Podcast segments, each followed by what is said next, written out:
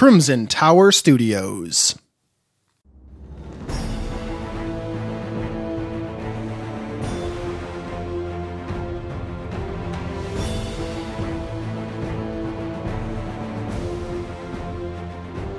Welcome to the Old World Podcast, the unofficial podcast for Warhammer Fantasy Roleplay and the original podcast to bring you both discussion and actual play in 4th edition.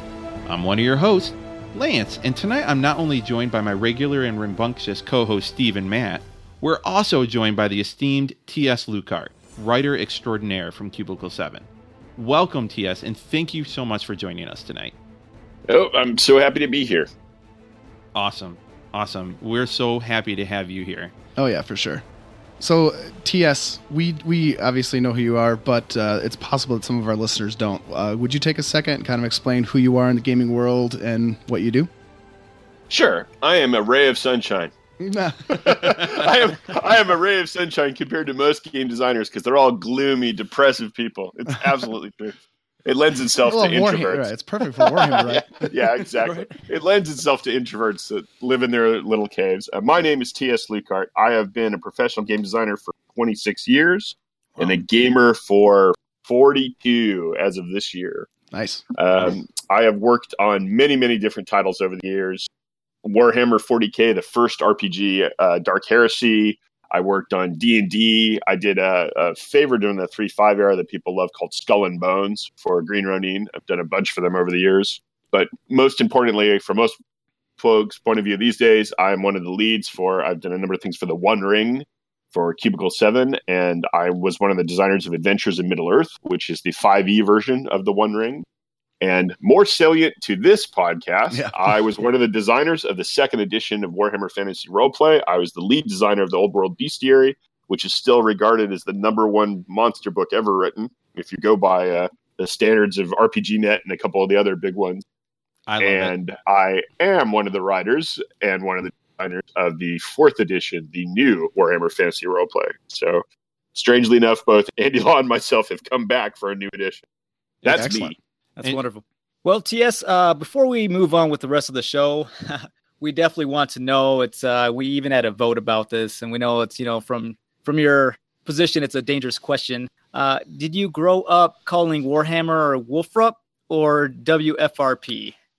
Well, you know, if you have friends that like to go in the sea and they have equipment, when you look at your friends, do you say, "Hey, are you taking your SCUBA gear out in the ocean?" No, it's Wolfrup. It has always been Wolfrup. I feel shamed. Yeah, I'm gonna go into the corner now and shed a tear. The the votes have been cast. It is definitely there. Are, Wolfrup is leading this battle by about a million votes. So. yeah. well, under, understand too, if you go back into the history, even like you know, if you, you guys talk to Graeme Davis or James Wallis, right? Yeah. like they'll tell you, no, it's Wolfrup. Like James is in very polished accent. Of course, it's Wolfrup. You know, like it's not. It's just a thing. Now, mind you, how you spell Wolfrup, and that is wide open to interpretation. Ah, sure. There we go. I've seen dozens of different like how Wolfrup is supposed to, you know, like how you write it out. But yeah, it's pretty much Wolfrup. I've heard of, I, I yes, obviously, I've heard of a few people spell it out. But seriously, you just you don't spell out stuff like that. Just like you know, nobody says N A T O. You say NATO. Yeah. Like you know, I guess. It's odd that I would say that because my name is T.S. and yet nobody calls me T.S. You know, so. Man, so we there was thought actually an interesting video I watched a while ago. It was Penn and Teller actually talking about the difference between initialism and acronyms that Ah. spoke exactly to the. Uh, they even referenced scuba Yeah. in that that discussion. So yeah to this point yeah that's well you know it's it's one of those like they've gone over time right like fubar and all these interesting things Yeah. that Yeah. came from Yep. you know, just turn it into that anyway moving on yeah, exactly. excellent. Spend So another hour just talking about this. right, right. yeah not very grim or perilous you know Right. All right. Before we get uh, further along here, uh, people often ask us, uh, "What kind of gaming have you been up to?" So uh, let's kind of go through. Uh, Steve, you want to get us started? What What have you been up to lately, gaming wise? Well, you know, um, gaming wise, not too much. I've been painting some 40k miniatures, Imperial Guard. Uh, jumped into Far Cry 5 a little bit, but you know, this this month's been a blur. Um, not too much game has happened. You know, my wife is maybe two weeks away from delivering our baby. Yeah, it's exciting. So man. yeah, Yes, between yeah, totally. doctor's appointments, prepping, what we call nesting, um, there wasn't much extra time. Yeah. But uh, overall, it's a very exciting time. Just sure. it wasn't the gaming month that I always like. Yeah. Yeah, I've not been able to get a ton in, uh, except I have been able to get some Warframe in, uh, which you know you'll get to hear later on uh, as we release some additional episodes. Uh, played some starter set, uh, continued on with our our actual play. So that's about it that I've been doing gaming wise. And for me, the last couple weeks, and Lance, you mentioned this in the, the last episode that uh, I've been deep within Nurgle's embrace with uh, a nasty bout of pneumonia. So I haven't been playing nearly as much as I normally do, but uh, one real solid standout recently was uh, a game called Seventh Continent, which was uh, it was a Kickstarter probably a year or two ago, but it uh, it's all card based, and in this game there's like 700 cards. They're all square, and uh, you start out on this island, and all you see is a single square. In each direction, there's like a fog, so you don't know what's there until you travel there. And as you're exploring, you're trying to find different items and people. There's curses you're trying to solve, and by the time you're done, you'll have explored this huge map. Uh, the designer of the game said that if you put all of the cards out for this map, it would be two by three meters large, Whoa! which Wow. is ridiculous. And we're talking like two and a half inch square cards. So we spent five hours doing a small portion of the first like adventure that you do in this game, and it was freaking awesome. So That sounds Sounds really cool. yeah, a lot of lot of storytelling, a lot of you know, it reminded me of the show Lost. Yeah. if, if it took place in like the early 1900s. Hmm. So like this island has all sorts of stuff. Like we were walking through, and then we found this giant idol and a, a altar that was you know in front of it with a bunch of bones on it, and you can inspect the altar, and uh, it's like okay, draw draw card 257. So you flip to 257, and there's three different 257 cards.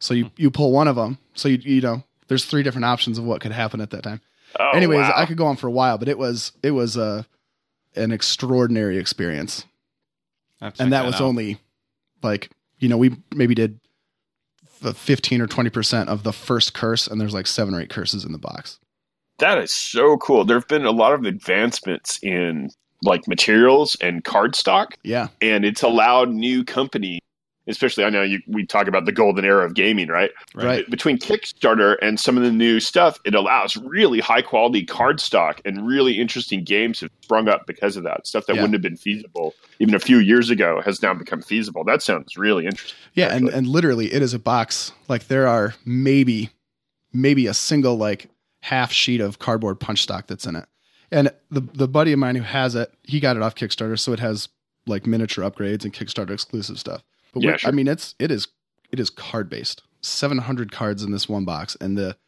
the amount of intrigue that's in there is unlike anything i've played before. I've talked about gloomhaven before which was great too but this is a lot different and I, i'd fallen in love with it for sure I think Gloomhaven is like a sneaky backdoor to an actual pen and paper RPG. oh no doubt like you play No Gloomhaven, and and the people at the table that have played actual RPG start looking around, going, "You guys know this is an RPG, right? Yes. you know, we could we could just be playing an RPG. Yeah, you are not wrong. You are not yeah, wrong at all. exactly. It's so similar to, to Warhammer, to D and D, or any fantasy. Yeah, it's just yeah. Okay. If you want to drop that much for that, okay. Right.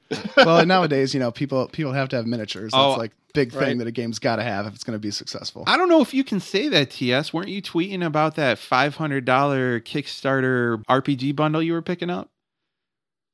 Which one? I Which might one? I don't know. Maybe I get to write it off on my taxes. It's all Hey, yeah. research. oh, You nice. know? um, yeah, I'm bad. I'm a super backer on Kickstarter. I've gotten Yeah. a lot of stuff. Actually, this year, it's I really do have to.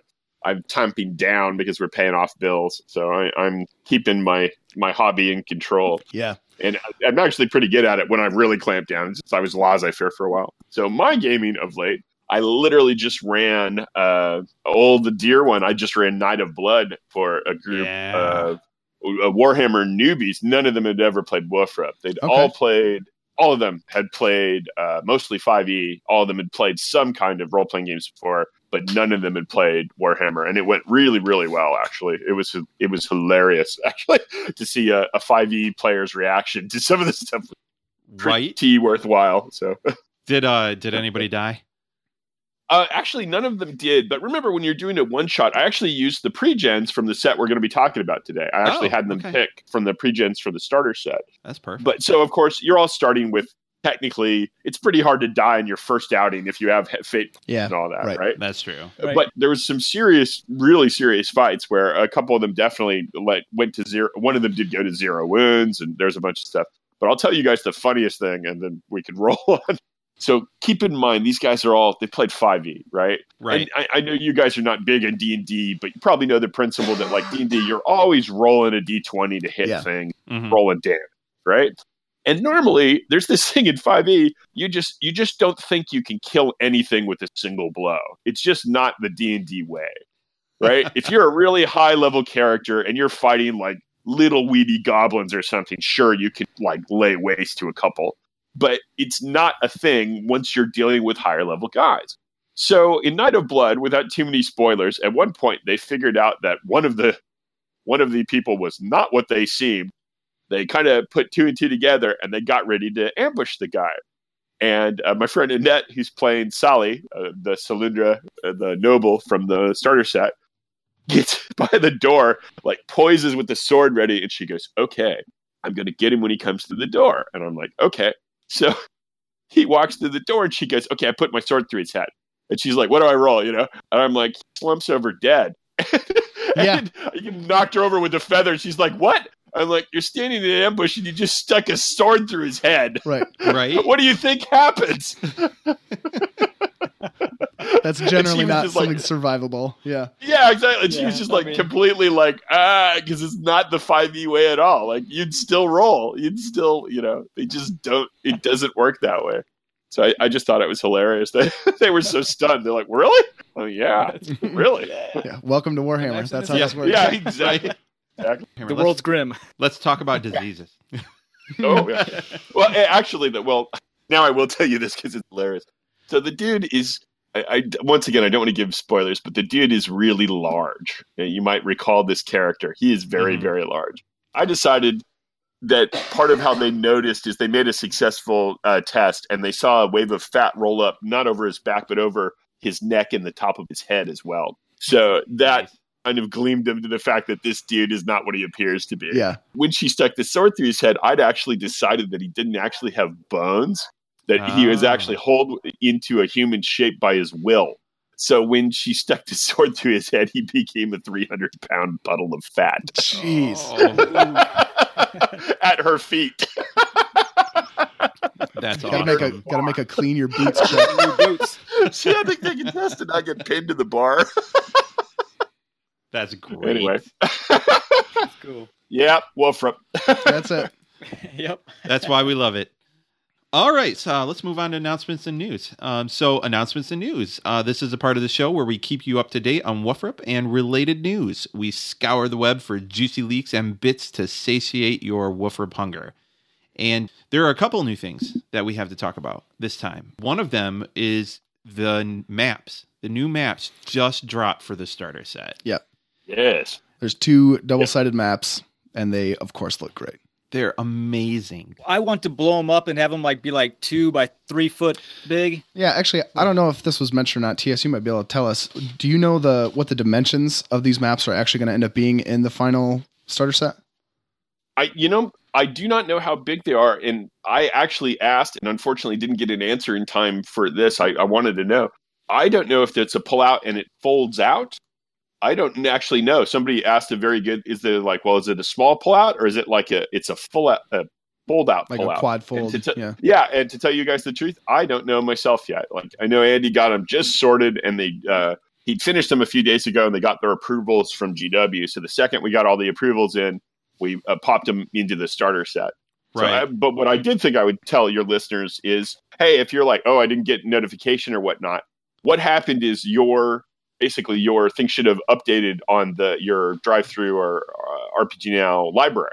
So you can go into the library, click on things that have been updated, and it Oh, should right. show you all the documents connected to that, including you'll see game GM's map and players maps, uh, Yeah. yeah. for Wolfrup starter set.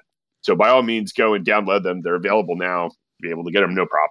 and those maps They're so so good. Like Yeah, they are. and and if you're even if you're just you're reading the PDF for for the starter set and the guide to Ubersreik, just having that map where like you have all the numbers there, it makes a giant Yeah. difference. Yes. It just oh Yeah, it, It totally does now because there's so many entries in the, which we'll get to, but there's so many entries in the starter set. It's definitely nice to visually go like, well, where are these things in relation to each other?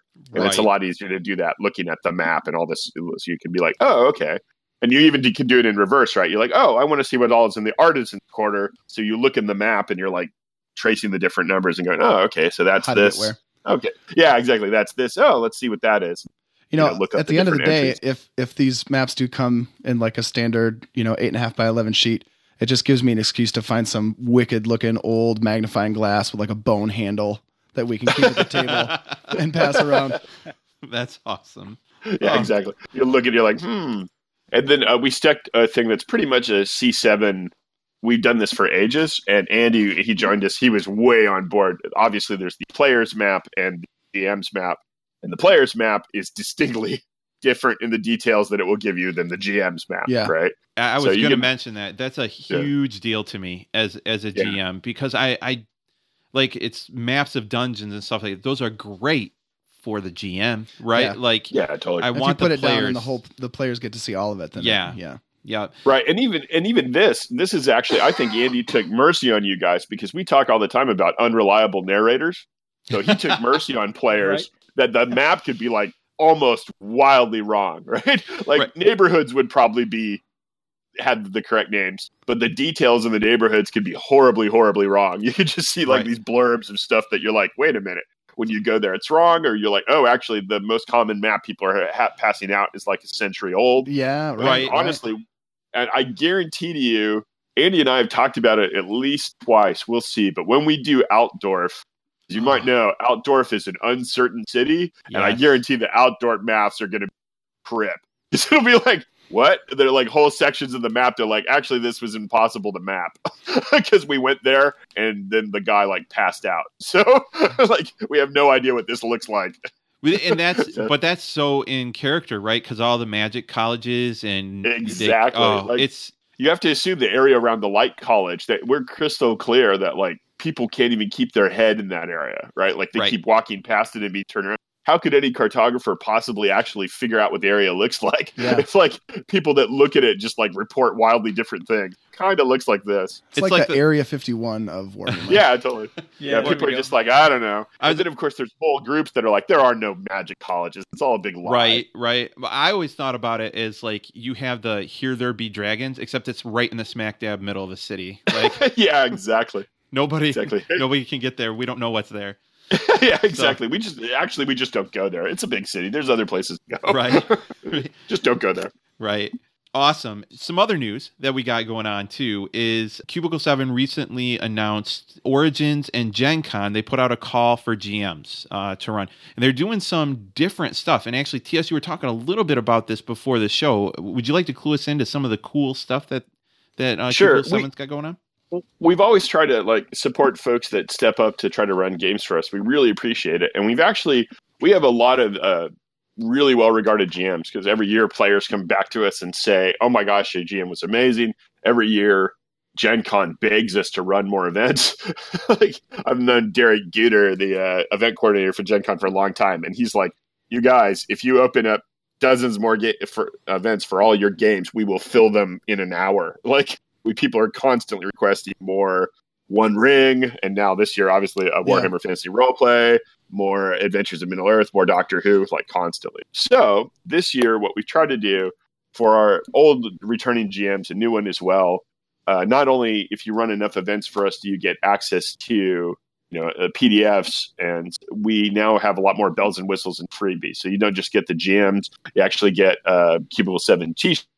We're trying to do special stuff for our GMs. We've got pins and branded stuff that you'll get for running stuff for us. And then we're actually even doing a contest that the GMs that get the best feedback over the course of the two cons, we're actually have some uh, awards in mind for them too, like our, our best con GM, the one that got the most praise. So we're trying to make it more fun and basically gives stu- people more stuff for running things for us. Not just like, here's a PDF, thanks. Right. Right. Right. That's awesome. We actually had uh, one game at, at the GM. Yeah, we really Chad. enjoyed. I don't remember his last name, but he he did a Yeah. fine job. I like Chad. Yeah. So I Awesome. still, um, I still remember when we did uh, the Wolfrup one. I still remember us trying to get into the house slash inn. And I keep on hearing his voice where he's like, "No one's here. Go away." Yeah. And Yeah, was like, man, there's Nope, something going on down hear- in the basement. We're like, well, let's just move the refrigerator or the stove in front of it. We won't worry about it. Let's just skip that whole part. And he was like, "You're you're gonna just move the stove in front of it? Yeah, yeah, okay. we yeah. that might be too spoiler heavy, but we Well, we, yeah, we could we, we- could bleep Yeah, that or whatever. yeah we uh we completely did not complete the end game of that scenario because we're Oh, yeah? like we know something's going on down there. We want nothing to do with Yeah. it. Pretty sure you, you shot It- Steve in the arrow too in that. I did shoot Steve with an arrow Yeah, that I way. forgot about that. In uh in Night of Blood, my friend playing the witch hunter Elsie, he was like when they figured out the temple down below, he's just like, let's kick oil barrels down there and set it on fire. Oh, that's awesome. That sounds like something we would do. Yeah, right. And he was like, if there's actually hostages down there, they'll go straight to Sigmar. It'll be fine, right? and literally, the only players in all in character is hilarious. The only way they convinced Elsie that this wasn't a good plan is that, like, what if the temple has another exit, right? Oh, and she yeah, was sure. like, "Oh, Sigmar, uh, you're right. Guess we have to go and be certain." but yeah, it was fully arguing. Yep, we'll just set it on fire. It'll be fine. We don't need to go down there. right. That sounds awesome. I It's very Wolfrup. you you, you should have recorded that, man. I want to listen to We- that now. yeah, it was great. So we always No make sure to to carry lamp oil with us just for Oh, yeah. setting fires. But now I feel like a barrel of, you know, some sort of petroleum is uh, is a much better idea. I think we need a cart with some barrels. Yeah, I've got a mule and cart. Auto Autocar has a mule and cart, so There you we'll go. see. We'll figure something out. So, so TS, are you going to be at Gen Con and Origins this year? I am. I will be at both, uh, manning the booth a lot of the time, most like. Awesome, awesome, cool. Well, Uh, yeah, actually, if all goes well, we have big stuff at Gen Con. So yeah, we will definitely be there. Very cool. That's he exciting. says. He says. Mm-hmm. Wink, wink. yeah, wink, wink. Say no more. Excellent. All right. Well, let's get on to the uh, main topic here. So, uh, in tonight's show, we're actually going to review uh, Warhammer 4th Edition starter set. So, bringing TS on the show here was no accident. He had some heavy involvement in the starter set. And before we start diving into the product and, and going through our review and, and taking a look at the starter set, um, TS, I want to ask you, tell us, like, what parts did you have more involvement in? Like, how how much of your uh, your blood is in this document? Well, the interesting thing about most RPG stuff these days, like like the indie guys, when you see their name on it, usually it's just them, right? Like if they're doing a small product or whatnot, you know, Mhm. 50, 60, 70 pages, it probably is exact the one writer and nobody else. And that's because you're small and you're kind of doing it together. But the bigger the project, it really does help to have several minds to bounce stuff off. Because no matter how creative you are, eventually you're like, you're going to start spinning your wheels without other people to feed into you, right? Right. and especially a project that we went out of our way and we'll talk about this throughout the podcast but put so many hooks so much into it helps to bring many minds to bear do that sort of thing. Like the more folks you have to kind of run them against the better. So officially i flat out wrote the main adventure in the star set making the round. I, I wrote that adventure. I did suggestions throughout some of the other stuff I did a lot of suggestions into the main, and I wrote some of the hooks and pieces here and there. I think what's my actual credit is probably additional writing. I think because the Andes did the main thrust of the Ubersreik book, but I got to throw in a lot of stuff. I created one or two of the cults because I needed them for other stuff, yes. and I, I, you know, threw in like literally random hooks to a point I couldn't even tell you guys. Like I'd go through the doc. We had it set up on a, a where we could all see it in a shared folder through uh, G Suites. Yeah. and I'd go in and just like, oh, I had an idea, and just add like hooks. yeah. So I'd be hard pressed now if you're like, did you write this hook? I'd be like, nope. This one, uh, maybe. maybe. I have, to, I have to check my notes. You know, I might have written that.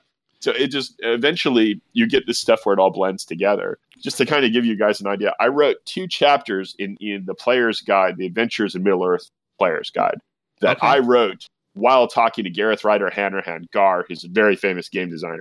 and Gar and I were literally talking on Skype live while we were both working on the same chapter.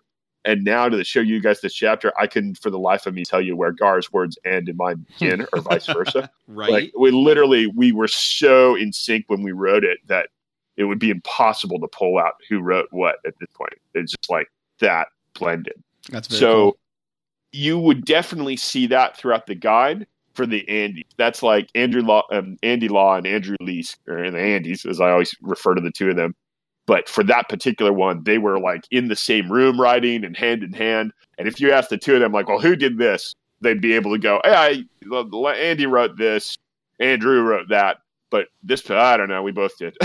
Right. There's some stuff that's varies, which is why I know it just seems like a straightforward question, like what did you write? But sometimes it's a lot more complicated with oh projects no, like this. I, It's I honestly well, a bunch of different stuff. you yeah. I expected that there was a lot of collaboration just because some of the the hooks when, when we're talking about those in a little bit, there's no way one person could So have come up varied. with Yeah. all of that. That's ama- I'll tell you. amazing. I'll tell you. I'll tell you something. I didn't write anything of it all, and it's so glorious. I wish I did. The Bog King is all Andrew. I was gonna ask about that. Okay, I yeah. desperately wish that was me. it was not. I desperately Oh, wish it was. the Bog King is one of the Bog first things people talk about when they talk about this I know. guide. I'm pretty sure that Uh, was the literally the first words you spoke to me about this. Lance was like, "Flip to the back." yeah. Read about it. we we, li- we Bog literally like we literally just say to one another in meetings sometimes, yeah, Bog King, and we start laughing. like literally, even with internally in C seven, we just go Bog King, Bog King, and people start laughing. That's that's hilarious. We joked about Bog King merge. Can we get this past GW? Oh. Uh, you know, Uh, GW, I highly doubt you listen to us, but if you do, I will buy so many of those shirts. Okay. Just, can you imagine just the bog with tentacles coming out? Right, like you could do some sort of play on the like Cthulhu-y, but like make it Oh, yeah. Bog Kingy, and then just say Bog King. That's like literally Yeah, all you yeah, need. exactly. And The then Bog put a King loves you. yeah, put a GW logo at the bottom, a Cubicle Seven logo at the bottom, You're all and set. just say Bog King. I will buy so many of those shirts. I know it's just hilarious. Anyway, Oh. yeah, that's good stuff.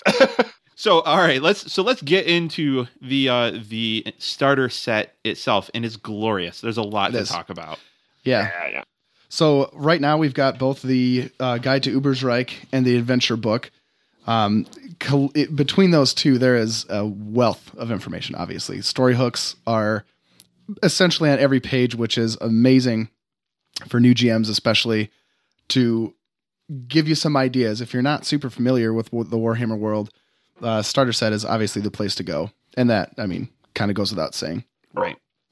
The uh, yeah, and, and part of the idea with those hooks too is to give value for the you know the older GMs of multiple other editions that have the core, and they're like, well, why do I need the starter set? sure, I know, all, you know, I, I know Warhammer just fine. Like, okay, well, we'll give you more hooks than you can choke a dog with. You know, Yeah. Then, you know, it's always good to have ideas, and we've actually had some like you know jaded old guys go, man, this is really good. You know, Nice. there's so many ideas. It's really good. Even though half of them are like, I, I know a couple old guys that are like, I'm not sending an Ubersreik, but all these hooks. pfft, I'm moving them, you know, yeah, far to the east where my game is set. Because most of them I could just scoop up and drop someplace else. yeah, yeah. Change the location and you're good to go. Yeah, totally. So the uh in in the um adventure book we've got an image of the the dice that are going to be included. Um Yeah. Q Workshop dice, they've definitely got that Q Workshop look to them. Um what do you think, Lance? They've got like a, They kind are of like legend. a dwarven I I love I love the dice. Uh, I I wasn't sure what to expect when when the dice were coming. I thought they were going to be cool. Um, I'm pretty excited about them. I have so many questions. Um, like, and, and maybe you can answer some of these. Uh, First off, the dice look beautiful. Have you held them, TS? Have you held like a any of them? I saw I, I saw the early pro, uh, early proto one. I haven't seen the final for the box itself, but I saw the proto. Okay. So like so here's a couple questions we have. Um like first off, do you know will they be sold separately from the the box set? To the best of my knowledge, uh, they will in fact eventually be sold separate of the box set. Okay. The interesting thing with this is kind of a, a aside, but it's kind of neat to know. The number one game in Poland uh, for the last couple of years in RPGs was Warhammer Fantasy Roleplay Second Edition. Hmm. Hmm. It was huge. It wasn't. Uh, is remains huge over there. Yeah, my friend Chris Pramas of Green Ronin went over there, and they were like worshiping the ground he walked on. He was over there for a con. They invited him, and they were just like, "Oh, Mister Pramas." And, you know, guys know Chris. He's like, "Oh my god, dude, Pramas is Mister Pramas is my father." you know, Nice. that's, Oh, yeah. that's not me. You know, but they were really like, "Oh, this way," you know. And so he was laughing about. It. He's like, "Yeah, they're going to be serious." And if you guys didn't know, Q Workshop's Polish, so for the guys at Q Workshop and uh, their I forget their main guy's name. He's really nice. He and Dom go way back. But for them, it was like an honor. Like he was super stoked to do dice for Warhammer Fantasy Roleplay. For him, that That's was just like an absolutely awesome thing to get to do because they're huge Warhammer fans. So they were just like, yes, totally. So yeah, that was that was pretty fun. So yeah, I'm fairly certain that they will be sold separate of the uh, of the box set because you know because fans too will say like, hey, I'd like to get this, but for whatever reason, I just I don't want the starter set. Can Sure. I get the dice? So yeah, I, I know I you can't guys did that with it the. Lone Wolf. Yeah, Um, totally. I, I can't imagine this not eventually separating at some point. So I, I mind you, I can't say when. I don't Right, know right. the time Sure. frame. We don't even have the thing out yet, much less Right, separated right. dice. I know this is probably less likely, but man, I want different colors too. Like I want every player at my table to have their own color. I always think in like the eight colors of magic, we could have eight colors of dice. Mm. yeah, the different dice. Yeah. Way back in the day, it's uh, almost impossible to find now. You know, GW did a set of D6s Mm. that had all the colors of the Winds of Magic, and they were the right colors. I I looked. I've looked for those in the past, but you're right. They're like impossible to find. Or if you yeah, find they're them, now they're really super expensive. hard. Yeah. they're super hard to find. But back in the day, they had a set. so yeah, I, I do not know. I know that usually new colors they seem nice, but it's tricky to like a Right. set of dice is obviously very different than a print run. right. Uh, well, still GW item number two that I would throw my Yeah, money. yeah. Okay. Yeah, Exactly. Things Wow. that we would like to have. like we don't already throw enough money, right? right. That's fair. Yeah. Let's. Yeah, exactly. So we were talking about just like the intended physical starter set components, right? Yeah. I think the new thing that everybody heard is there's going to be advantage tokens. Yeah. And to the best of my uh, knowledge, the advantage tokens are a thick cardboard cutout. So Okay. they're not they're they're basically uh, but nice like not just cardstock but like thicker. Yeah, like punch board. If you, Okay. if, yeah, if you Yeah. guys have seen some of the stuff that we did, like uh, we really care about our starter sets, like the stuff we did with Lone Wolf and Right. whatnot. We think the starter set is definitely like that company open first facing, like that might very well be the first product you pick up from a company. Yeah. Right. If you're really like, I, I don't know about these guys, what they do, they're like, well, thirty dollars is a really low price point. Buy the starter set. Hey, if you get it from them, you can even get the PDF. You know, if you get it from them or a brick and mortar store, you could get the PDF for free. So that's usually that's pretty little skin in the game, right? You get to check it out for a pretty yeah, gotta reasonable gotta price. get people hooked for No. sure. It's And the it's- right way to do yeah. and there's amazing amount of stuff in here because it's not just it's the books it's the i mean this is 60 plus dollars worth of stuff Yeah. that cubicle 7 is selling for 30 bucks it's Yeah, the- amazing Well, we were definitely big. There's a, a couple of the handouts. There's an introduction to the Empire, right? Yeah, I was big on having that. The idea is like, okay, well, what do you know about the Empire? Like, everybody's going to know something. So we wanted at least a sheet that's like, okay, this is kind of as a citizen, you know this stuff. I actually pushed at one point to have a definite thing in there that you realize you know that if the law takes you, you're guilty until you can prove your innocence. I thought that was an important thing to tell people. yeah. yeah, Oh, yeah, They're like, especially if you don't- they'll- I Yeah. remember when like, we "Yeah, first started figure it out playing second edition. It, you know, uh, that was my really my first experience with Warhammer, and uh, I was like, "Well, well, there's road wardens up there. Let's just go tell them what happened." And everybody was like, Yeah, "Uh, exactly. you're an idiot. Don't do that. You will get killed." Like, yeah, don't uh, talk to those guys.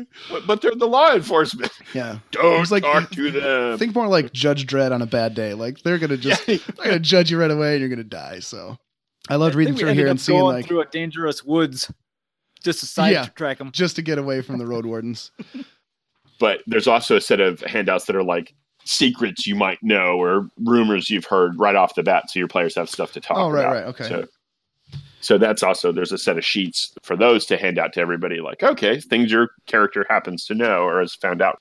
I'm I'm a huge fan of handouts. I'm a huge fan of of that. It- Just all of the stuff that comes in here. We have dice. We have the maps, which are beautiful, right? We have Mm-hmm. advantage tokens, which we've played with a lot of different Yeah, To- concepts to- about tokens, what to use, dice, tokens, you know, dice, just going by everything. pips and things. But um, of Mhm. all the different things you can track in this game, most everything can be tracked easily on your sheet. But the advantage tokens, I personally think you got to track advantage separate from your sheet. Yeah. I And- I use coins and Mm-hmm. I actually use copper and silver ones, except Sally gets gold ones. ah, Of course. Yeah. Very And I make a point of when the other players tried to take the gold ones, I slap their hands and like, no, only Sally gets gold ones. So, great. so that is the noble character for those of you that don't know the pre-gens. So she was the only one allowed to touch the gold. the others only got silver and copper. Yeah, and what and another thing too, like the rules references is in here too. Like there's like several pages of that, and that's now, and and maybe you can tell us a little bit about this. I think that um, I'm skipping ahead because this is part of it, but we have these rule references. But then Mm-hmm. later, Cubicle Seven announced that there's also going to be a GM screen. And Yes. so that's interesting. Like uh, they, I think they described it as a simple or a starter GM screen. So it kind of Yes. makes me think we're going to get something that we can use Functional, again, a yeah. functional thing, and then later on maybe we'll get like a full on. Well, so what we're doing is we're being kind of sneaky. Um, you have this whole box, and most people it just stores stuff, and then they set the box aside. And we thought, what if we printed the inside of the box? What if we turned that into a GM screen? Oh. So the inside of the box will have useful charts and stuff on it. That's very cool. so literally, you'll be able to take your box and go, and then you can use the box simple GMs. So Well- we, they're still playing with some bells and whistles with it, but that's the basic idea. That why should the box be set aside just as storage when Right. you've got the inner surface of the box to use for that kind of thing? That's that's But- genius. So you know, this is my one thing so far that I had a concern Okay. of is out of those reference rules references, unless I missed it, there isn't anything that tells the players about their fate, fortune, resilience, and resolve, right? Because those are you know tools that they can use during the game. Is That that, is correct. stuff going to be in the in the box? Um, you should look at the pre-gen. Yeah, Are those Oh in yeah, the they do. Yeah, Yeah. it looks like Um, Steve's got the definitions Steve's are- got the yeah Steve's going to tell us about the pre-gens because yeah that's where that material is. uh, no, I just feel like an idiot. All right, I'm done. And it's your turn, Steve. Tell us all about them. Yeah, pre-gen characters. Uh, these are exciting because you know how uh, most people, like if they've been in Wolfrup, you know, they might just buy kind of the core rulebook and go with the flow.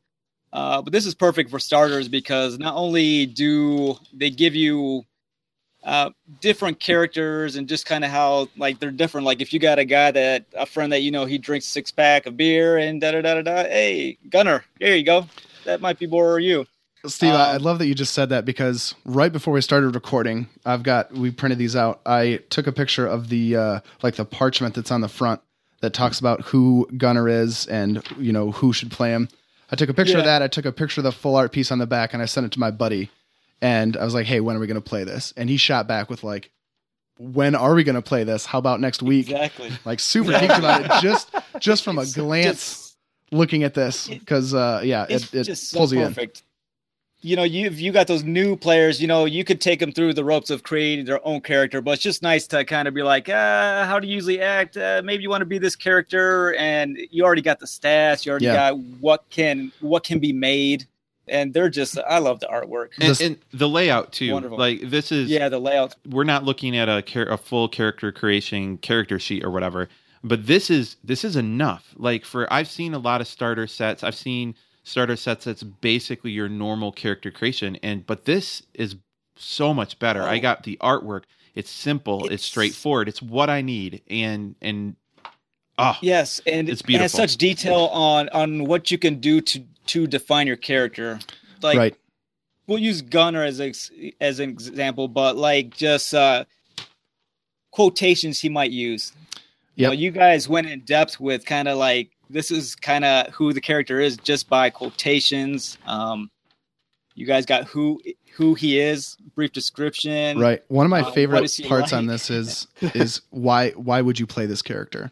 Because that's another Yeah. thing too, right? There's so many different um, you know, the people that you play with are going to have different personalities. They're going to have different different uh, things they like when they're playing role playing games. So they can look through here and say, "Oh, well, boy, I I definitely don't want to play as Gunnar, but I do want to play as, you know, Salundra or Ferdinand or or whatever." Yeah, totally. That makes it easy Well, for the it- players. Well, and one of the things too that Cubicle Seven has a reputation for really good pre-gen characters. I guess I should start there. A lot of people really like the characters that we've done for the One Ring. Like we had kind of a core six, and they liked them so much they begged us to do another set. And I ended up writing the second set, which is specifically Ro- their six Rohirrim. which is for the uh, the land of Rohan and the set of adventures called the Oaths of the Riddermark. You, Because it's you very did distinct those? to- That's yes, awesome. I, well I, done, I sir. created all those. Thank you. I'm a Well, I'm very- a huge One Ring fan too. Oh, cool. Uh, they're all very well. They're very distinct, right? Because that series of adventures, not to go from Wolfrup too fast, but just to tell your listeners that those adventures are very much set in Rohan. And I presume most of your listeners know what Rohan is, Right. Even though it's a fictional country, you all know, right? and um, they obviously are not big total outsiders trouncing into their land and telling them what's what. That's not the way of the Rohirrim at all. So it was pretty much presumed that if you're going to run these adventures, you mostly need Rohirrim characters. So for people that had ongoing One Ring campaigns, a lot of them like took a break to then go run Oaths of the Riddermark with this different set of characters. So I've uh, we found a lot of people told me they use those pre-gen. And it's so great to have like six Rohirrim that are all very different people, right? And yet still all clearly Rohirrim, but just all very different, right? So yeah, we basically we have a reputation for having really good pre-gens, and people are always asking us to do more. But it's tricky because we put a lot of effort into them. So each time we want to do our best, but also advance them. So with these, you can imagine when you have them, they'll be gatefolded. So you can see it says, "Hey, there are secrets inside. Don't look." Yeah. So when you get these out of the sheet, they'll be folded in half, and all you'll be able to see is you'll look at one side, you'll see the full picture of whoever the character is, and then you flip that, and you'll see on the back it'll be the two folded, and you'll have the one side that'll say, "Okay, here's the scroll with quotes who this person is, and hey, if you are going to play them, then you can open it up." Because what we did was each character has a motivation that the player gets to choose. Group ties they get to choose. Secrets, as many as they want to choose from the list. Well, secrets, So- are, secrets are genius. yeah, I love that. like Yeah. that idea a lot. Yeah, and that was and that's kind of a new thing that the best of our knowledge, somebody else might have done it, and I will certainly take correction, but to the best of my knowledge, and you know, this is the first we're the first ones to do something like that. I, I Like- I'm going to tell you, TS, that I, I think I even tweeted about this off our account. But like when I looked at that and I saw that immediately, this is something I will do in every role playing game with any serious campaign that I run. I don't care what the system is from now till all time. Well, and what's so great about that is that if you're sitting at a table with, say, four or five players, they all pick their characters or make their characters, and then you hand each one of them, like, slide across the table a little piece of paper. And it's secret for each of them, so they pick it up and they look at it, and, you know, you instruct them not to tell anybody else. And that's, you know, those are the secrets that they've got to pick from or they can choose to pick from or whatever. But but Yeah. the genius the genius part is you can buy more, and like Oh, these yeah. secrets are often not helpful to you, right? Right. but they're but they're No. great. They're great role playing fodder too, right? So Right. you guys, right, playing our game. I- If I had done this with you, I guarantee you would have bought every single secret Yeah. because you wanted it, and then later you would have been like, "Why did I do yeah, that?" this was a this is a poor choice. yeah, It's like I didn't yeah, this- expect this- that storyline yeah, exactly. tweak. this initial handful of money is nothing in the face of the trouble that I've bought for myself. Yes. So Yes, yeah, that's definitely uh, Warhammer as well. Yeah, it's beautiful. My Yeah. easily my favorite thing about the in, in the gatefold, and I don't know if everyone. I I didn't realize what this was until I like actually printed these out and I Yeah. figured it out. Like this this concept that you're opening it up like a gate, right? Like two doors, and So it's basically like a what, uh, seventeen inch by eleven inch sheet of paper, Yeah, right? Double wide, and you'd fold Right. the yeah, two, you know, quarters of it in to make a make what looks like a single sheet of paper, but it Yeah. opens from the center. Looks it looks Correct. great, and it's so functional. Yeah. you'll know you've done it correct when if you look at it uh, the character portrait you basically see the, the all of the the kind of the white border with the little of the gray when Yep. you look on one side that that's what you see Right. so when you flip it around you should then see the two halves and they overlap by i think an inch and a half when you flip it around yeah, so and that's you know yeah. I, basically what they'll look like when people have them in the print Sure. yeah, I can't wait to get these in uh like in the actual starter set when the physical thing. yeah it should be Yeah. cool they're Yeah. still they're uh, they're really high quality uh, stock um if you've ever seen lone wolf that's the same kind of like the nice Okay, sheets yep, we did yep, for we lone wolf Awesome, but it was yeah. kind of uh, another step up, right? Like the Lone Wolf sheets had stuff that folded out too, but not quite like this. Like not this whole, you know, the big fold over with secrets and Yeah. choices of exactly how you work. That's kind of the next iteration of what we've been doing. You had mentioned too that people want more uh, starter characters, which of course people are going to want more. But these are so woven into the story. All of these characters are woven into the story and making the rounds, and all the story hooks after the fact. That you know, making a new character isn't as simple as like throwing stats on a sheet, right? Oh, no, And I hope- commissioning I- a piece of art. Like, there's a lot that goes into it. Oh, sure. I, I think people like we we certainly hope that people love these characters for years to come. I mean, they're literally on the cover of the core and the starter Yeah. set. Like, Well, right. it's the same characters. I was about to say that they're in the artwork. It, it's just nice to go through like the rule book and the adventure books, and they're there. Yeah, they're they're throughout see, the like, their entire daily book. life and kind of it's nice. Yeah, it's definitely one of those like if people play them for a while, they're like, "Hey, there's me," you know, like Yeah. later on they're like, "Oh shit, check her out," you know. So yeah, it's that ongoing. I think there's some really great ones with Molly like stealing stuff or trying Yeah. to. There's an absolutely awesome picture of Molly picking a lock in one of those. I don't I don't remember where it is, but there's a great shot of Molly trying to pick a lock, like kind of this It's, a- concerned expression on her face. it's in the rules chapter when they talk about extended tasks. Oh, there you go. It's Yeah, sad so that I- I, I have knew the that- book memorized that well. no, that's actually it's awesome. But that's the kind of thing you're playing her, or somebody's playing her, and it's definitely like, oh yeah, here's like your character in an action shot. Here's you picking a lock. what you look like. Ah, amazing. We could talk about these forever, but but the Sure can. real meat of the starter set is, I think, in the two guides, and and I think the first one that we want to take a look at here is the adventure book, and we're going to be a little bit limited in what we're going to be able to discuss here, right? Because we don't want to spoil uh, an adventure that you know your GM might run for you or something. But I hope not. right but but we're going to talk about this in some broad terms and and i know um you wrote like the beginning adventure here uh it, it- at least you were the big part of it and uh, first thing i think the thing that took me a second and when i realized what you did I- i think it's so good is it's you basically built a introduction campaign um or, or mini campaign if you will that starts linear, explains the rules, and then gives a sandbox Yeah. approach. that Like- was the plan, That's and I and I'm glad you saw that. 'cause that was the plan. uh, so. Why? So tell me, why? What made you come up with that that thought process? Because I know sandbox is a big term people throw around nowadays. Like, were you trying to meet the expectations of new players and experience with this, or what? What was That's- the thought? I mean, ultimately, the only person you try to satisfy in this strange, in this strange gaming industry is yourself, right? Jokes aside, but I have to satisfy me. I mean, when I do this, there's a lot of pressure on me. When I work on the One Ring, I Tolkien's foundational for me, so there's a Mhm. lot of pressure on myself to write the best that I can.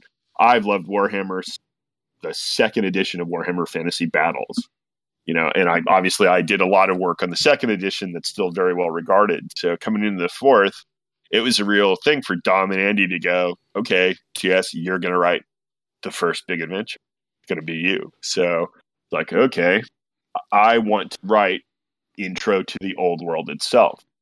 And even though new players will have all this information about their characters, I still think that they should be introduced to what the old world is like. So much of making the rounds is kind of an intro into what the old world is like like the slice of life of how things go and, I and it It's amazing. Yep. It, it's amazing. I can tell you, like one of the pots, spots where I really realized, like, oh, I see what you're doing there, is uh, without giving any details away or whatever, where you see, oh, this is how law enforcement really works Yeah. in the old world. Not Yeah. quite what you expect. And that's what's Yeah, great there's a- about having this be such like a great introduction because a lot of people, especially in the US, I'm sure more than other than, you know, overseas, people don't know Warhammer. You don't know what that world's like. You can tell them that it's fantasy, but there's a lot of different iterations of fantasy. So giving Yeah, them totally. a, a great jumping off point is super important. warhammer Right. yeah it's definitely its own flavor right and that's really the big it doesn't at a certain extent it almost it doesn't matter what system you use right? Now we've tried our best to use a system that both draws on the legacy of warhammer fantasy roleplay but also brings some new bells and whistles right? But Mhm. you could use a completely different system set. I mean you could run warhammer with savage worlds or something completely different and have people go that doesn't feel like warhammer right Right. but then you put the right stuff in place and no matter what system you're uh, you're using people are like this feels like warhammer right it's just when certain things hit you or things happen you're nodding going oh yeah this is warhammer right it just so happens this system eventually carries you know disease which many games gloss over so disease and corruption and all these things that are very much a part of the old world Yeah. all part of the experience And that's you know, and that's the thing. I actually we were talking before when I run a Star Wars game. You know, I try to make that heroic journey and whatever. I, I I try not to hit my players too hard. Right. When it comes to Warhammer as a GM, it's like I have that player contract that says, "Hey guys, this is Warhammer. I'm not going to do anything on purpose too bad." But I am not holding back. Right. Disease, Oh yeah, corruption, it's on. I'm gonna. I'm gonna put it in front of you, and if you choose to take it, I'm bringing it. Well, and especially if you talk to people about their old Warhammer stories, look at how many of them like they have these great glowing memories of old characters, like other games. But the Warhammer ones are like, yeah, he had a peg leg and a, he's missing a finger. like how many other games are they like, yeah, my player was memberment, but he was awesome. He was all dismembered. Right? I was Barely about to say my strapped back best together. memories of playing are when I almost died. Yeah. Right. yeah, you know, it's it's just a game that lends itself to they're not superheroes. They're not Right. players are not superheroes. If you survive, and we'll get back to that, we're kind of going into a little bit of general Warhammer as opposed to just Sure. adventure. But the fact is, and you guys know as players, if you survive in Warhammer, and this is true in the fourth edition, people don't realize you can make a total badass fourth edition. If you sit and uh, just play with it for yourselves, make a fourth career or even a fifth career PC and tweak it a bit, see what it does, and look at what you could do with the feats and whatnot at that point, you can have a legitimately badass dude, one that capable of going into a lot of fights and taking out a lot of foes. And at the same time, you're like, this guy could still get shanked by a goblin that gets lucky with a critical hit. Right. Yeah. Right. You know? Exactly. And of course, at that tier, you're like, well, if you're using all the rules, the guy has the good armor. So the first critical hit or two, he takes in his armor. Right. So there's different, if you're coordinating the different rules, you're like, these all allows the person to be a badass, allows the gal to keep kicking ass longer because she's got all these advantages. But eventually, it's just not a game that you just are never 100% confident in your ability to always be on top. Yeah. So a- ambush and fast fights and getting the drop is like the order of the day. Yeah, and and I'll I'll bring us back to adventure here. The beautiful thing about Yeah. all of that is it's always Warhammer is always interspersed with humor. And the, first encounter that because I, I ran so this big first fight the uh, how did you describe it the in media res that you you throw in in this adventure is beautiful man like I, I I read it three or four times before I ran my players through it um because I ran my cousins the first time I ran it through just to like mm-hmm. try to I need to get my head about what's going on. I don't need to have everything perfect, but and then the mayhem and chaos. We were laughing at the same time that we're like, "Oh my gosh, I'm I'm in a fight. I got to do something and I have to make hard decisions like right in there. You know, do I draw a sword in this situation? Like, Yeah, exactly. What am I going to do? And I, I, there's an example we we when you mentioned before too, Lance. It, enforces something that I don't think we're doing too spoilers, uh, listeners. That I, there's a fight very early on. Obviously, there's a big brawl that occurs pretty early on. But there's a really crystal clear thing in there. If you're playing Ferdinand, who's the Magister, and you use magic, there's a explosion of people running away from you, yelling "witch!" Right? It's a very big deal, and it has repercussions later on and that's another of my grounding people like this is not d&d where you can just drop spells left and right and everybody goes oh yeah that's a wizard you know, he's from the order of so and so that is not how it works oh no? I I love it. So we actually when when I ran it, I didn't have a wizard in that situation, but I love the fact that it's specifically called out. Like so, there are consequences um, of that first encounter. And without going into those consequences, like oh, it's specifically laid out that if a wizard casts magic, oh, here's what's happening right now, and Yep. and I I absolutely love that. It, it really gets you into the the feel. And here's the thing: like some people are like, "Oh, as a new player, they wouldn't know that," and I'm like, "Great, right? Because Yes. you Yep. can Yep. experience why Warhammer is different and great." yeah it teaches totally you to be clever. You know, because all the situations, like you know that it might be a goblin or two, but you could die. So it's just being clever on your next move and what you're gonna do, and Well, sometimes your plans still fail in a funny way.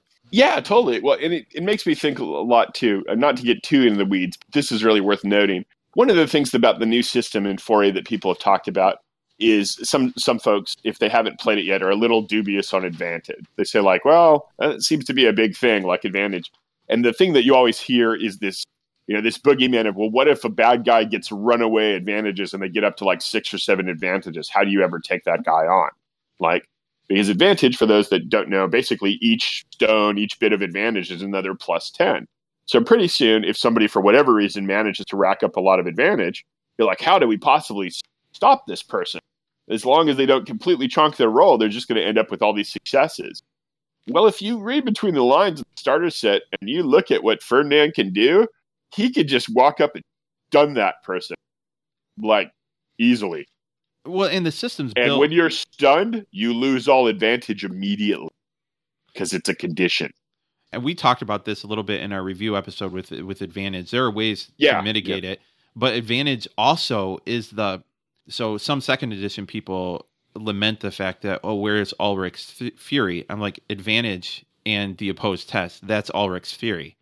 Yeah, So- totally. It's it's blended into it for Yeah. sure. That that was a very deliberate. Yes, that is. You are right, Lance. That's basically Ulric's Fury. That is explicitly something Andy and I and Dom had talked about, and Andy wanted in there. That is definitely part of Ulric's Fury translated forward to make it quicker. Because the thing is, and obviously.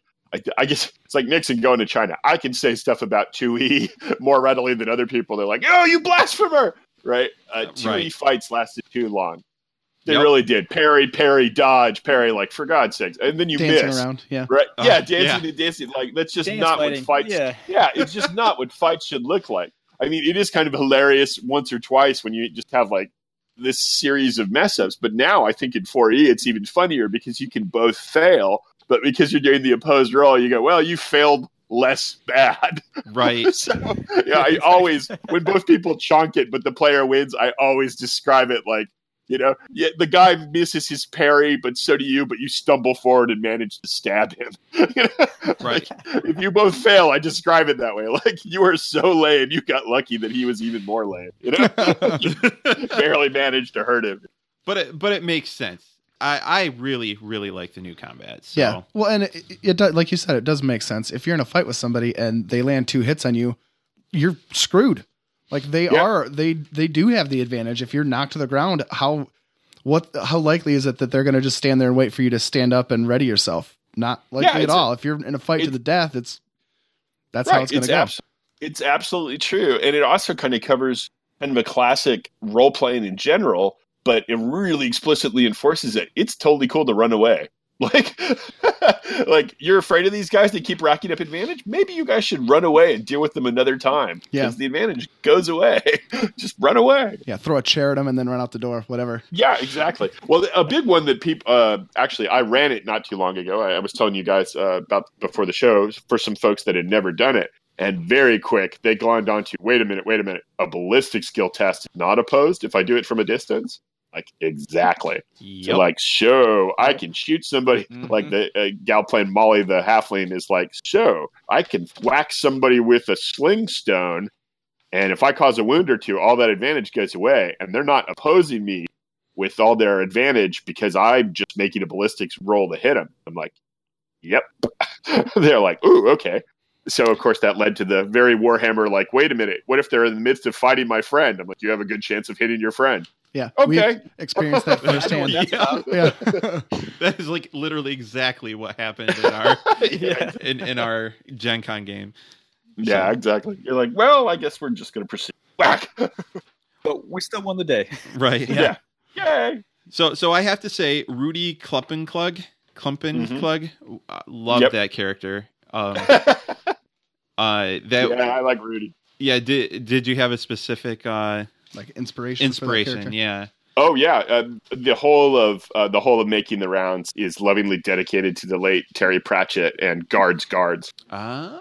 So his uh, Ankh-Morpork, his uh, his Discworld stuff, specifically the Guards Guards. There's uh, three or four novels about the city guard of Ankh-Morpork, and Awesome. uh, it's it's definitely dedicated to those guys in kind of a in a loving way. Yeah, it, it's definitely draws on that. And I've already had a few people that ran it went, "Oh my gosh, is this like is this dedicated to like?" Or at least is it inspired by Terry Pratchett? I was like, absolutely. Warhammer's got inspiration by Terry Pratchett. Like his DNA is definitely in there. So Very that is definitely where that came from. But yeah, the funniest thing is got that picture of Klumpenklug. I described him and I literally described him, like I said, he has a nose like a rutabaga. And the artist was so great. They like looked it all up and took all of my description. And the first time I saw Klumpenklug, I was rolling. Because I'm like, oh my God, that's exactly what I pictured. That's like awesome. he looks like what I pictured. Yeah, that's one of the my favorite things in all of being a designer. I'm not an artist, and I love watching skilled artists turn my words into illustrations. It's I've done it so many years, and it's still a thrill. Like every single time, it's still a big thrill to see the art. That's that's legit. Yeah, it's really cool. But yeah, that Klumpenklug's spot on. That's that's Rudy.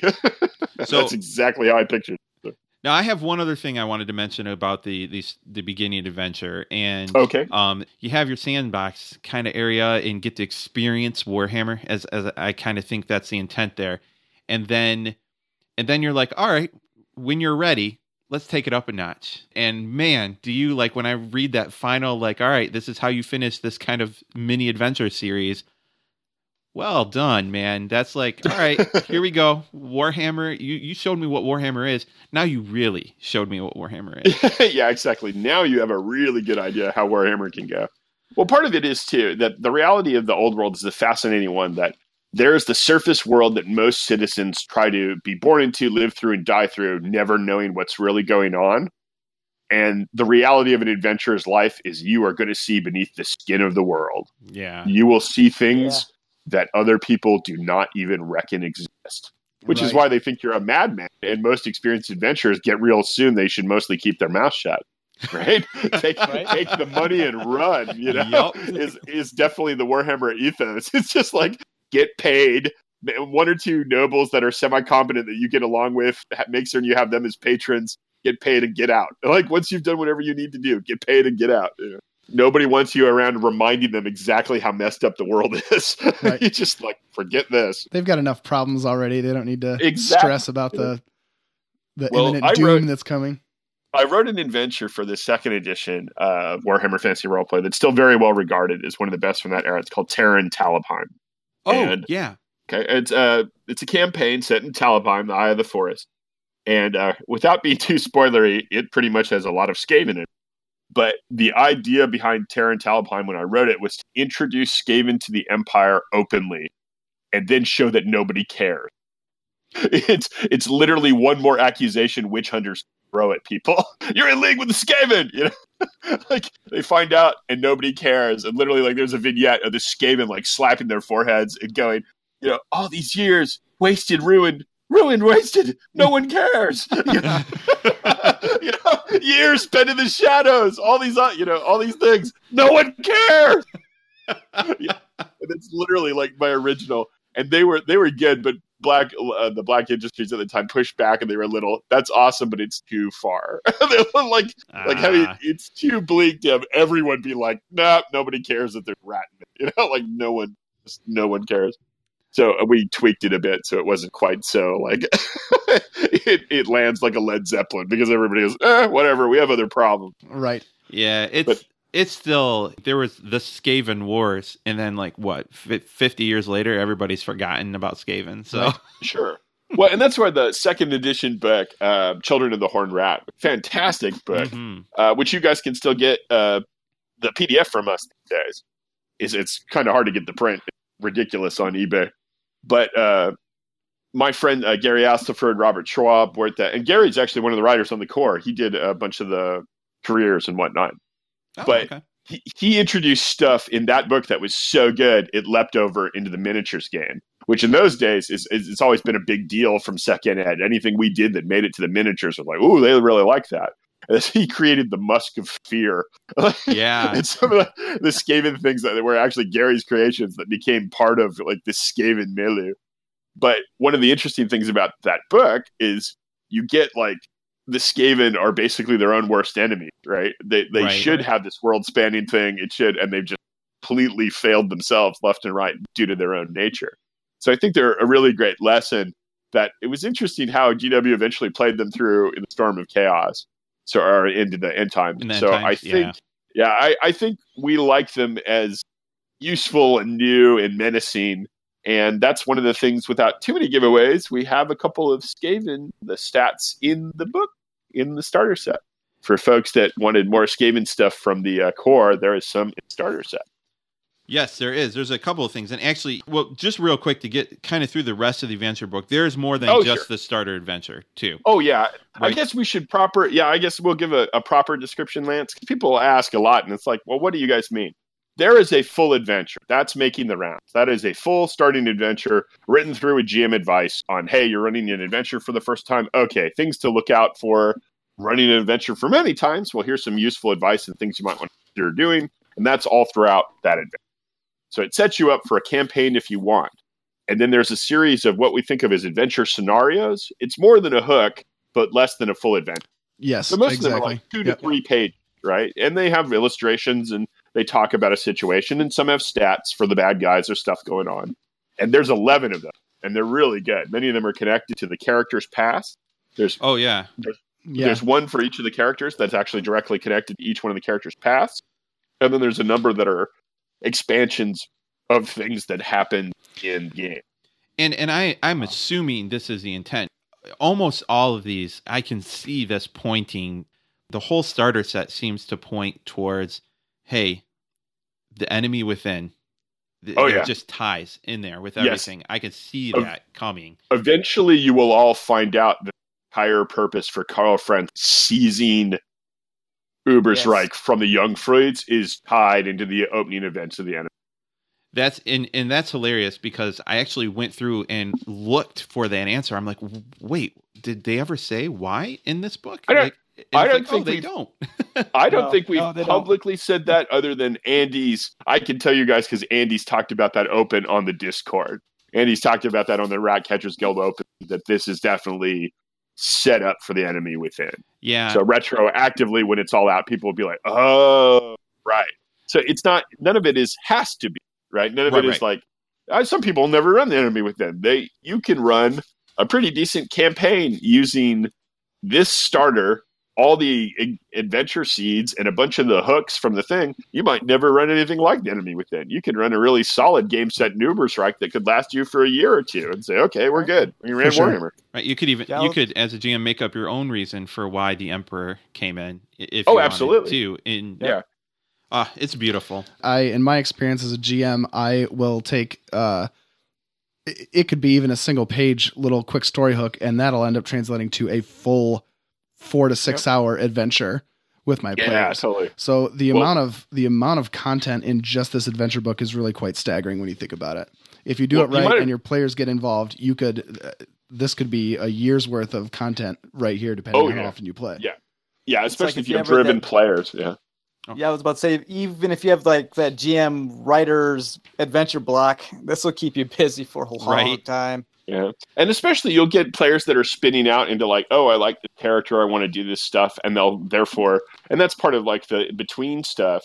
That's when you're so into it that you're like, okay, now we got to pick up the core, right? Right. You're getting serious about like we're picking up the core game, we're getting into all this stuff because that's when you get into the between adventure stuff and you're like have motivation, what you want to do, eh, you know. I, I will tell you, this is not too much of a spoiler, so I, I will keep it very.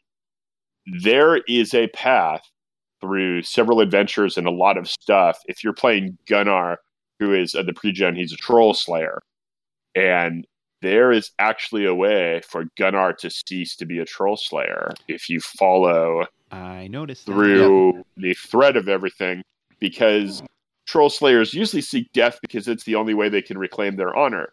But if they find out, say they were set up and figure out who did the setting up, if they were to take appropriate revenge, that too could satisfy the oath of Grimnir. So there is a road, if a GM and a player should choose to follow it, where Gunnar could theoretically cease to be a troll slayer. Yeah, I read that, and I that whole section was really, really quite. I mean, it was it was excellent, and that was, you know, what I was referring to earlier about how this this pre-gen character isn't just, you know, a quickly thrown together backstory with stats on a page. No, There's a lot it's there, really mo- and it's really mo- it's really moving. When It I is. first His- read yeah. that was Ben wrote that. When I read it, I was I'll tell you straight up that I did get a couple of tears in my eyes. I was like, that is so messed up. yeah, like when yeah. you read the whole thing, you're like, wow. And that's and obviously, but because that's kind of an optional back thing, if that never gets introduced, it's not so. Sure. Right. Right, right. You know, between the GM and the player, and that they might never run that. It might never come to pass. It may not be true. It's all just there's a lot of stuff in the book that's you know I, I like that section Andy has in there that you guys probably saw where it's like okay. Our Ubersreik is going to look like this in a couple of years, meaning the canon Ubersreik following our path will look like this. Yours can look like that. whatever you want. you know, Right. whatever you want, you can do. But ours is going to look like this. Right. It's so good. We could talk forever on on some of this stuff, but I did want to mention a couple things. The some of the hilariousness in the names, like uh what's the the Hasselhoff? The hassle of Johann Hoffman. oh, yeah.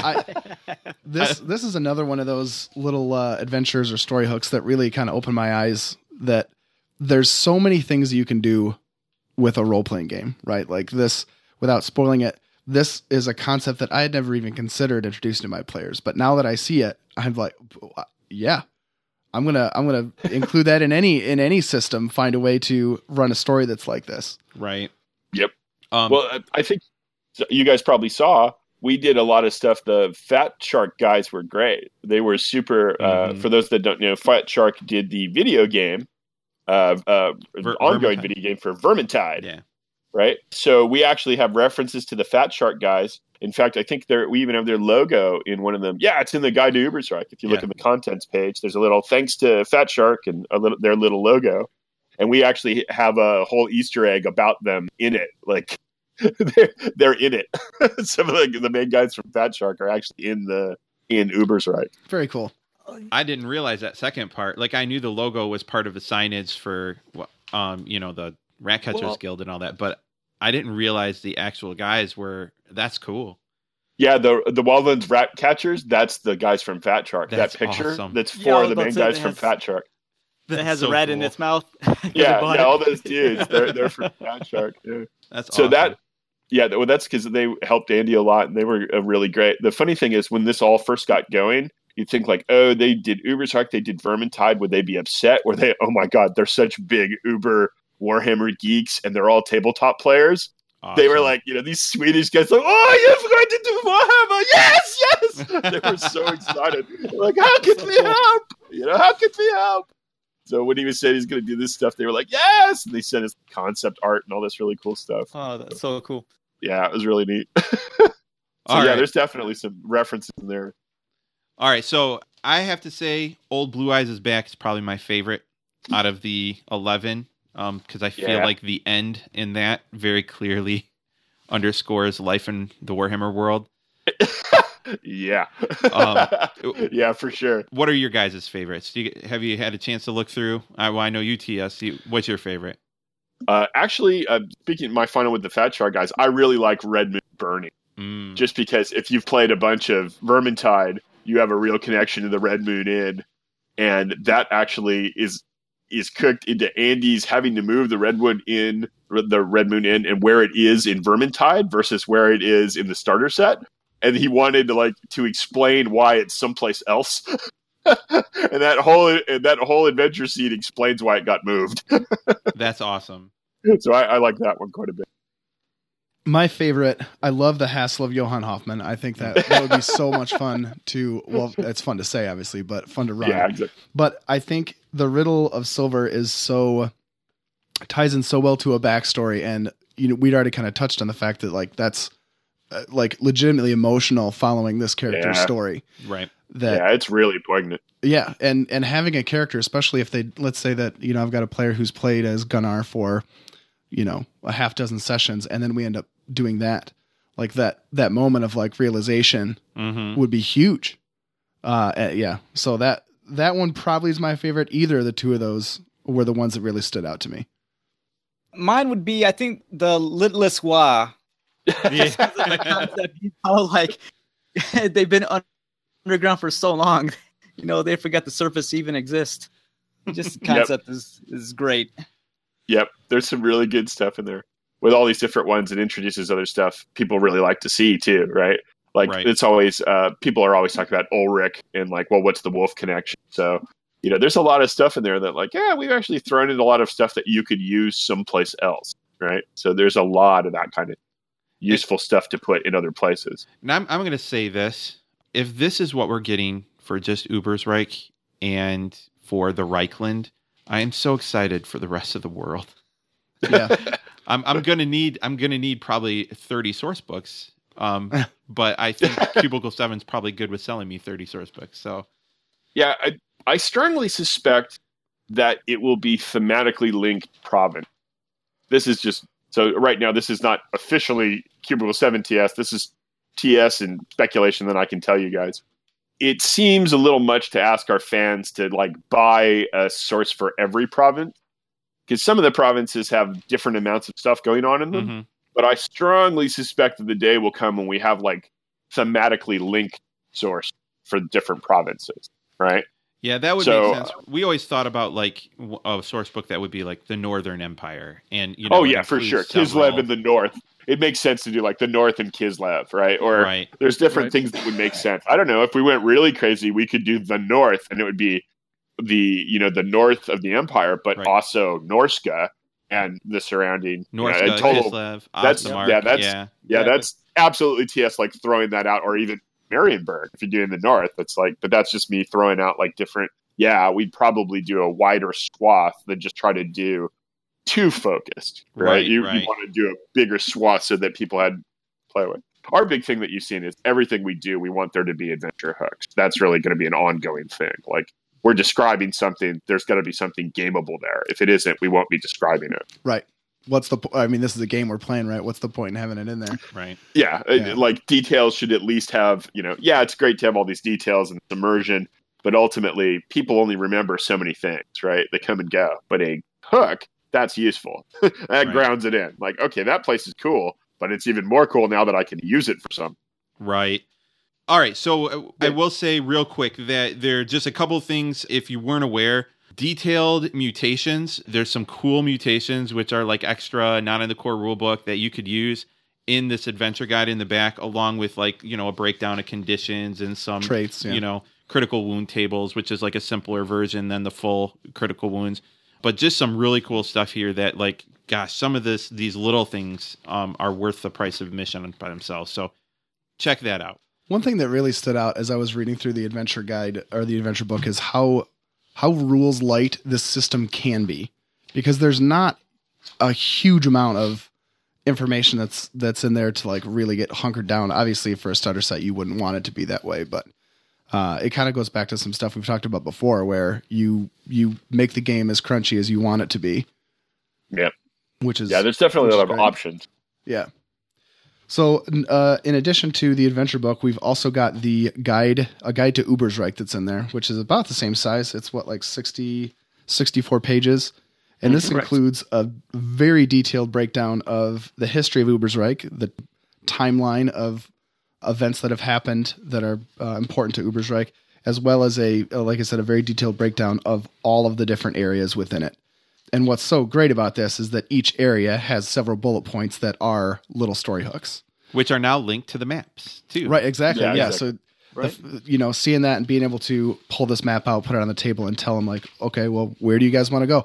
That's one of the things that I love is that if you know you don't have a, a like a concrete idea of how you want to run an adventure as a GM, put the map out there and say, where do you guys want to go next? You know, at the end of your session, say, well, where do you guys want to go next? Wherever they pick, then you can develop a storyline based on that area. And this book gives you so much information to make that an interesting uh, adventure.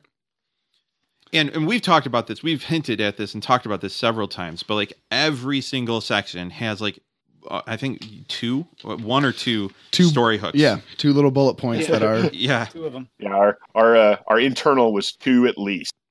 It's in there so good and and again more wit in here like I'm, I'm i think my favorite heading in the whole book here is the emperor strikes back classic. Another thing that that I loved again when getting past the uh, like the history that's in there. Once you get to the visitor's guide, right on the very first page, it talks about the different festivals that takes place in Ubersreik, and that's one of those things that a lot of people I think can get in the mindset of like, okay, well, this is a uh, role playing game. There's going to be combat. We're just going to go. We're going to fight trolls. We're going to fight goblins. We're going to do this and that. But there's so many interesting things that happen inside of this world and this universe that players would never think about. If they happen to be strolling through you know, a certain location, they walk into town and turns out they're having a huge onion festival there, and how interesting that would be for players to somehow interact with that. And you know, this is just a simple little table that's at you know the bottom of the page, but the, that right there is enough uh, of a story hook for me to write a whole adventure around. Yeah, it's definitely a. There's. It's interesting the different history of the area. One of the big ones that I've had people talk about quite a bit, or the ones I've talked about, is of course one of the great villains in all of Warhammer, Constant Drakenfels. Yes. Right. And I, I love the call out with in, in the history, and it's like, hey, everybody knows about Drakenfels. You know, he's literally hurled at wayward children as a threat. You know, you know, you'll give you to Drakenfels. You know, so it really is that thing. Like, okay, Drakenfels is gone. If want him to be, you know, Right, is sure. definitely and it, and it talks about there's there's even story hooks specifically in this guide that can deal with that situation. Oh, Um, yeah. like and uh and a cult, right? There's a cult. oh yeah, I'm, I'm jumping ahead on the cults, but yes, I'm so excited about the Yeah. cults.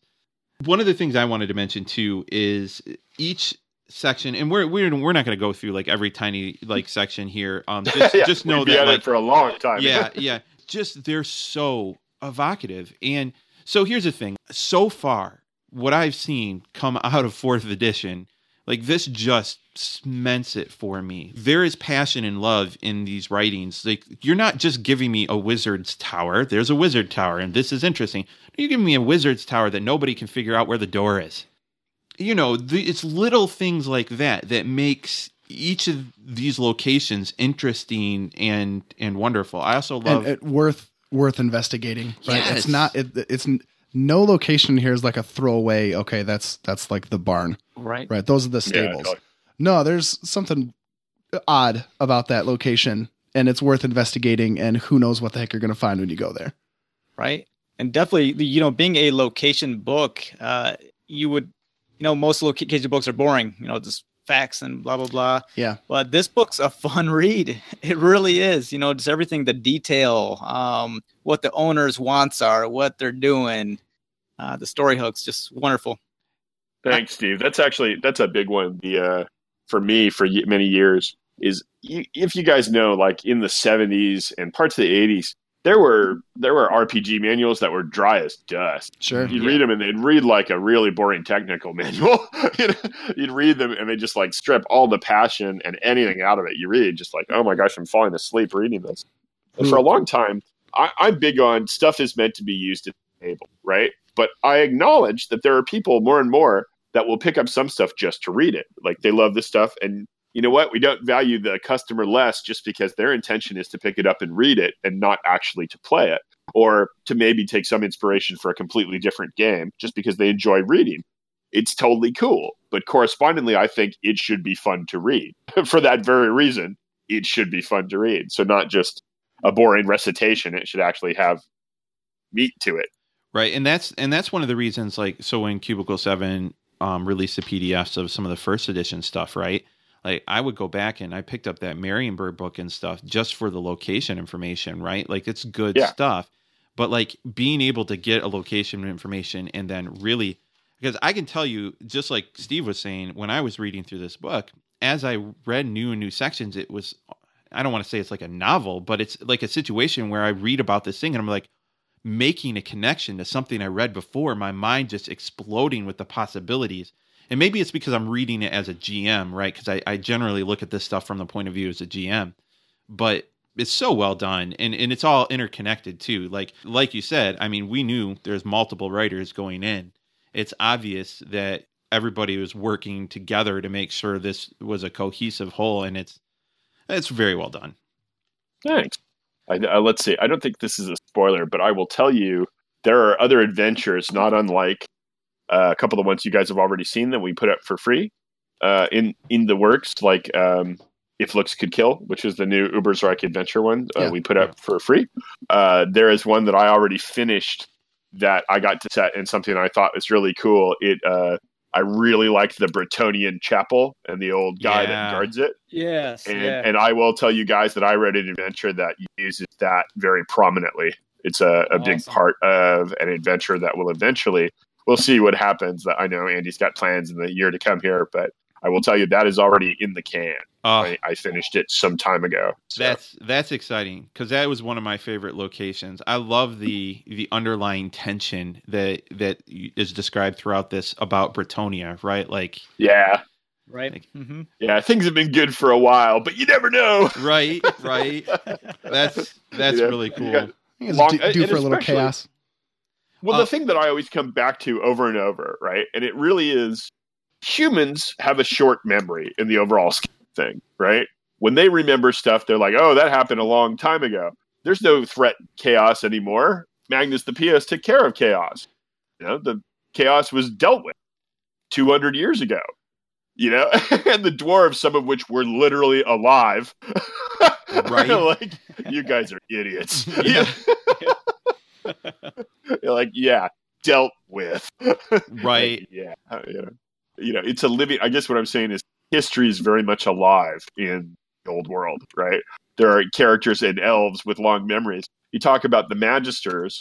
That's such a classic one. You talk about the Magisters of the Order, right? And the big things about set up during the war, and of course, set up by the legendary Teclis.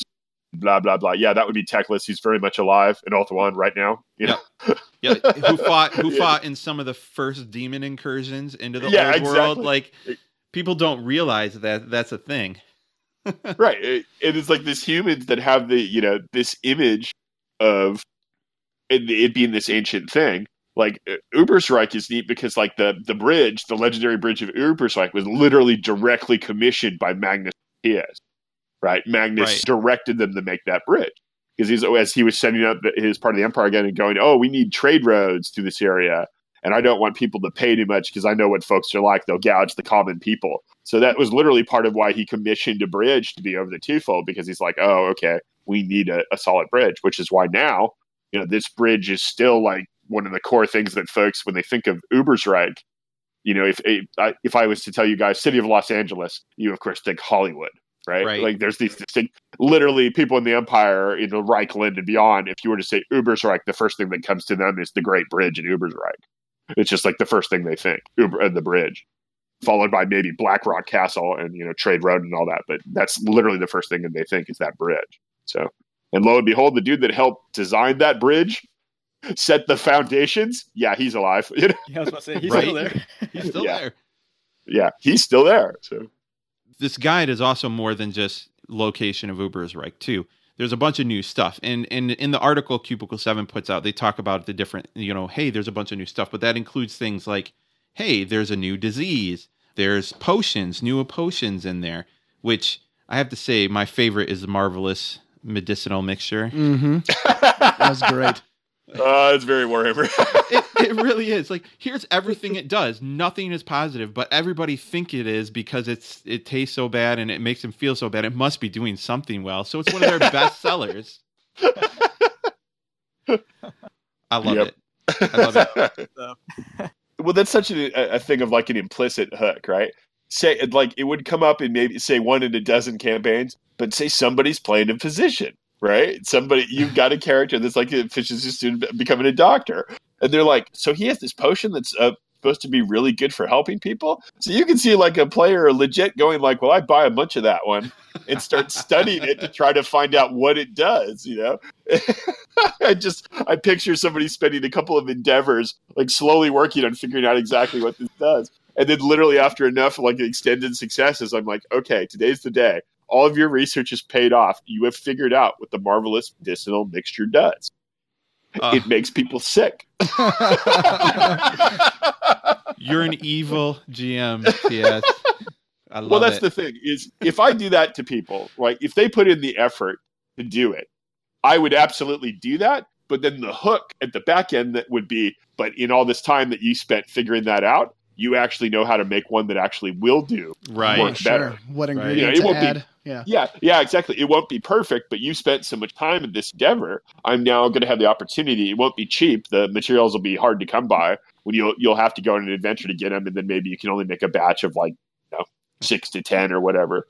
But then yours will actually work. it Right. will give you a huge boost against disease. You know, for a couple hours after you take it, and you find out some nights. You know, that's the kind of hook where I go like, you find out some night these nights and more. You know, they think they're going to fight the soldiers of the plague god that fat ducats for you know a bunch of this stuff if you can get your hands on it you know and then you just you know and then the adventurers just start spinning out the stallions want to know where you got it they really want you to give them some you know just like you can see the adventures the physicians and the apothecaries start coming after you to find out why you have this stuff and how what you know et cetera and so forth All of that from just Yeah. a single potion. That's Right? What's so Yep. yeah. Right?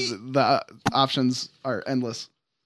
It's exactly At the back kind of end of the section, it talks about like not just Ubersreik, the the city, but the Province. The as a province whole, and right? stuff. All the duchies and and, and yeah th- it's the surrounding duchy this is another area that I, I actually expected this to be like a little more dry. Like it's interesting stuff. Like, and as a GM, like I'm actually currently working on the province area of Zahnstadt for my campaign, mm-hmm. and this helped me a lot. But lo and behold, there's a bunch of story hooks in here too. I, I love the monastery, like the Ulricans that aren't really Ulricans. Yeah. Yeah. oh yeah yeah that's a good one Well, we can throw back too to the uh, just mention the fact that the there's a map that is specifically for the province and the duchies and and who's where, what house controls what area. Very Yeah. reminiscent of like looking at a map of Westeros and Game of Thrones. Like this is who controls this area. This is who controls this area. Really, Right. Well, uh, and that's a classic thing, right? Like some groups will gloss over what nobles control an area and not care. And certainly, and I'm not, I'm honestly not trying to throw stones, but I know a lot of 5e or D&D games never get into that stuff, right? Like who owns this area? The king, Yeah. Right. you Right. know? Like, or, or, or we're on the frontier. You know, it's like, oh, we're on the frontier, so it's dodgy. People control like their city and the surrounding area. So you just get these big kind of, you know, the high level, the like, because how will that advance us looting the late, the nearest dungeon, right? And the funny thing is, I would argue actually it'd be really cool because if you go into those details, it's fascinating, right? Actually, you owe a tithe to the duke that is in control of the region where that dungeon is, and you don't just get to haul away all that money. Technically, you owe twenty percent to the duke. but You this, know, like this is Warhammer. You get 20%. The Duke takes 80. exactly. He gets Right? first Exactly. choice. Yeah, exactly. The Duke gets first choice of anything that comes out, and then you know he thanks You you, for. title. uh, yeah, exactly. Twenty percent. Yeah, exactly. That's very Hey, much the. I, Just to ask here, not to go too far off, but Yeah. uh, do you guys have like a master map of who rules what and who's under whose control, and how do you keep track of all the duchies and who's beneath them and barons and yes, we do. It lives in Andrew Leask's head. Mm. I want to go to there. you know, like I, I will tell you when Andy sets to do, and this is I've known Andy for many years here, and it's not just Warhammer, though it is true that we joke, cut Andy and he bleeds Warhammer is common. You know, um, when Andy goes to do research for anything in Warhammer, he looks up every single source referring to the area that he can find ever. First edition, second edition, third edition, all black library fiction, any third party stuff that's well regarded, anything that he can find. Well, so Andy literally gathers every bit of information he can about a given area before he launches into his. and and I want to I will say as as a huge fan so this is something Graeme Davis talked about at Gen Con uh, last year too was about like connecting like the the sometime disparate history of Warhammer and making Yeah. it work. And this book and the maps that he's been doing and stuff that I can see that too. And I appreciate that as a fan of Warhammer because like you just created something that didn't invalidate something that I might love.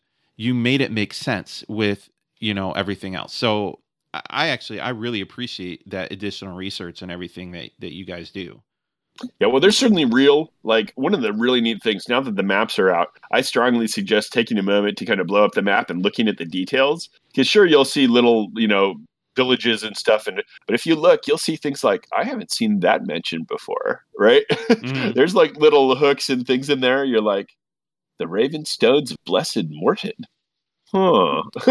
you, Hmm. you'll just see things when you start looking at the little, you know, entries and stuff that you may not have known about. Yeah and that's and that's awesome. So we get we get explanations of the past we get what we expect and we get a bunch of new stuff and we get stuff that's the blank map right? The edge of the Yep. that gms i as a gm like sometimes i just want to make my own stuff right? But i want to do it totally. in the warhammer world. So you put that point on a map and now hey i now can decide what's what's going to be there. And there's nothing saying as a gm you can't just rewrite whatever you want right? That's that's part of Oh, the totally. fun. But Well, sometimes people it- care about that canon and like i want to make my own piece of this warhammer world and make it fit Well, and here's a funny bit of like absolute real world history meets this. This is just a riot. And I've told Andy this before, and he laughs at me. He's like, "I know you're right, but you know this is Warhammer." If you look at all these areas of the forest, see these different, you can see how everything's named, right? Big city, village, village, all these things.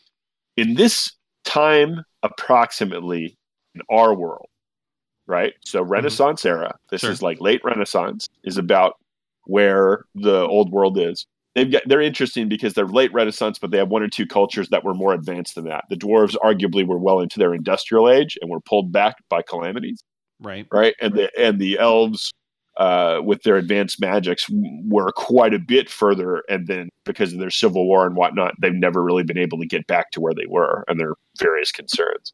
So, but basically, late Renaissance is a fair cop for where the old world is, right? Late Renaissance, early bits of stuff okay, this forest, the names of folks that were enforced, like the Great Black Forest of Germany, you know what the name of all these villages and stuff would have been? The village. Every one of them. None of them had names in our world. None of them. If you, as a peasant, were levered into an army, your chance of ever seeing your home village again were one in a thousand. Sure. Yeah. yeah You Yeah. would never be able to return home. Wow.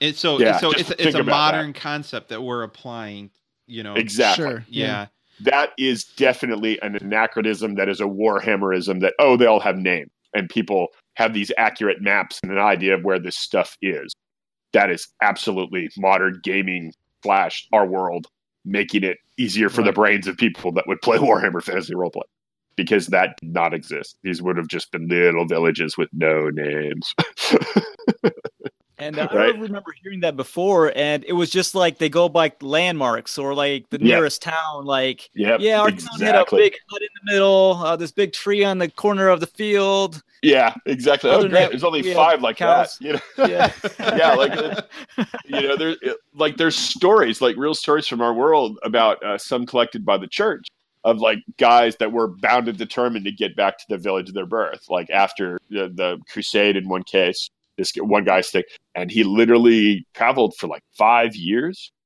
and ended up like in the mercenary company and did all these things and he actually did find his way home but it was like the huge long thing and in the end it was chance he met a peddler that he recognized and recognized him Ah, Wow. was a peddler that worked a route that was where his village was.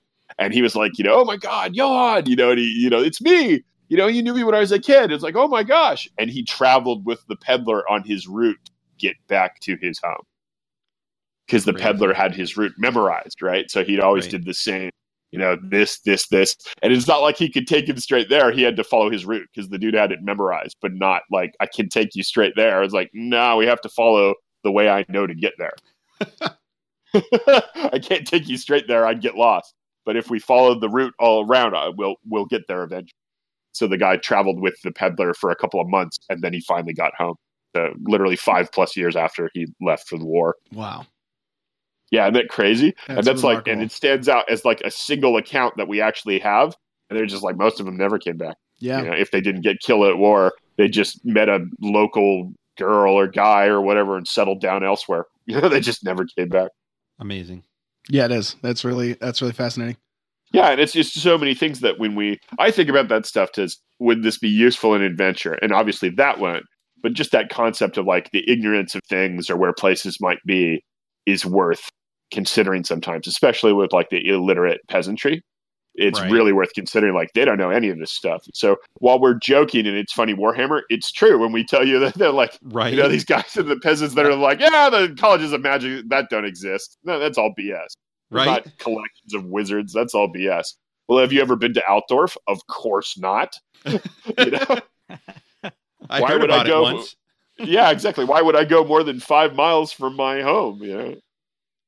My brother's brother's cousin's brother talked to a Yeah, peasant it- once that talked to somebody that talked to somebody Who heard that said stories. Altdorf existed. Yeah, exactly. Now, as Franklanders, you're more likely, and that's an interesting thing, like getting to the system itself with river folk, right? Right. The river folk are famously gregarious, and if you travel the Reik a lot, you have been to those places. Right. So you know the Reik from Stimmigen to Eyerswald uh, up the if you've gone the Teufel and the Reik, you actually know a quite of the Butte, and and that's why the river folks seem pretty worldly to peasants and some of the other folk. They're like, wow, you traveled the river, you traveled the mighty Reik, you know, you you've seen all these places, and to them that's like a really big deal. You've traveled so far because most of them never go very far from their home, from their villages or their town. I did want to mention another part. Of, uh, you had mentioned earlier some stat blocks and stuff, right? Like some Skaven. Like so, there's a Oh, gut- yeah. there's a gutter runner in here, um, Yeah. which is which is amazing. The rat swarm. But I have to say, when I read Brant, I had I had to go look up the the doppelganger reference because I hadn't run into this before in in all my time, and it is absolutely terrifying. Yep. I can't Yes. I can't wait to see this in a game sometime. Right. Well, and that's a, that's a, there's a classic that I'm glad you like that because that's a classic one that people read that and be like, "Oh, did you guys make that up?" That's one. That's old school one e stuff. Like yep. doppelgangers are in one e. You know, it's like, "Oh, you made that up later on." Nope. this implementation of Brant we did, but yeah, Sure. totally. I went and looked it up and I forget what I read or whatever, but I just there was some quote from a witch hunter that that he- they burned a doppelganger at the stake and that's how you knew. You don't know until they die. And he's like I realized I was worried and I was worried because I was doubting whether I was right or not. And it's like after that I decided I would never worry about that ever again. And it's like, oh man, that was that told me everything I needed to know about doppelgangers and witch hunters in one little quote. exactly. Let's say this the concept of that in the game is terrifying for players if you're actually having a storyline based off of that. Right. It's like you never know who it is. Ugh. Yep. Dum dum dum. So, um, dark cults, I think, is the last thing that we should mention, and uh, I think, as we talked about before, Bog King. Yeah. Bog King. Well, the Fucking- cult, the whole cult section in the the core rulebook is such a great section to begin with. The fact that we're getting more and you know expanding on those is is really wonderful. And again, just like we've said a hundred and eight thousand times, there's more story hooks, and every for every single one of these cults, there's little uh, little bullet points that'll help you introduce them into a story or into a campaign, or hopefully for your players, not. Right. Well, and the funniest thing is too is when people that are kind of new to Warhammer, it's one of the best things, and they go like, "All these cults, how are they all existing? Aren't they like running into each other?" And it's like, yes, yes, they are. That sounds then- like well, a what the- great adventure. yeah, and then what happens then? Well, they try to kill each other. Well, Obviously. what if they're cults of the same god? Yeah, then they really try to kill one another. Oh, yeah, man. it's just it's such a classic thing with Warhammer, right? Like Chaos God's followers don't even agree on anything, you know. Like so, some of them coordinate, sure. Every once in a while, some groups go like, "Okay, your aims and ours do not conflict, so we're good." Right, but more often than not, it's like Protestants and Catholics in the old days. You know, Yeah. you you worship our hideous God wrong. So connected to the uh, the cults, obviously you never want to give away too much, but I will tell you that I flat out created one or two of these for various purposes.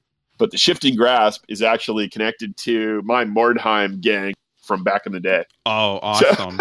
Okay, yeah. So I actually way back in the day had a whole uh, thing about Mordheim. So lo and behold, if you read the whole history of the cult, uh, you actually see where the cult comes from, and now you know because I told you.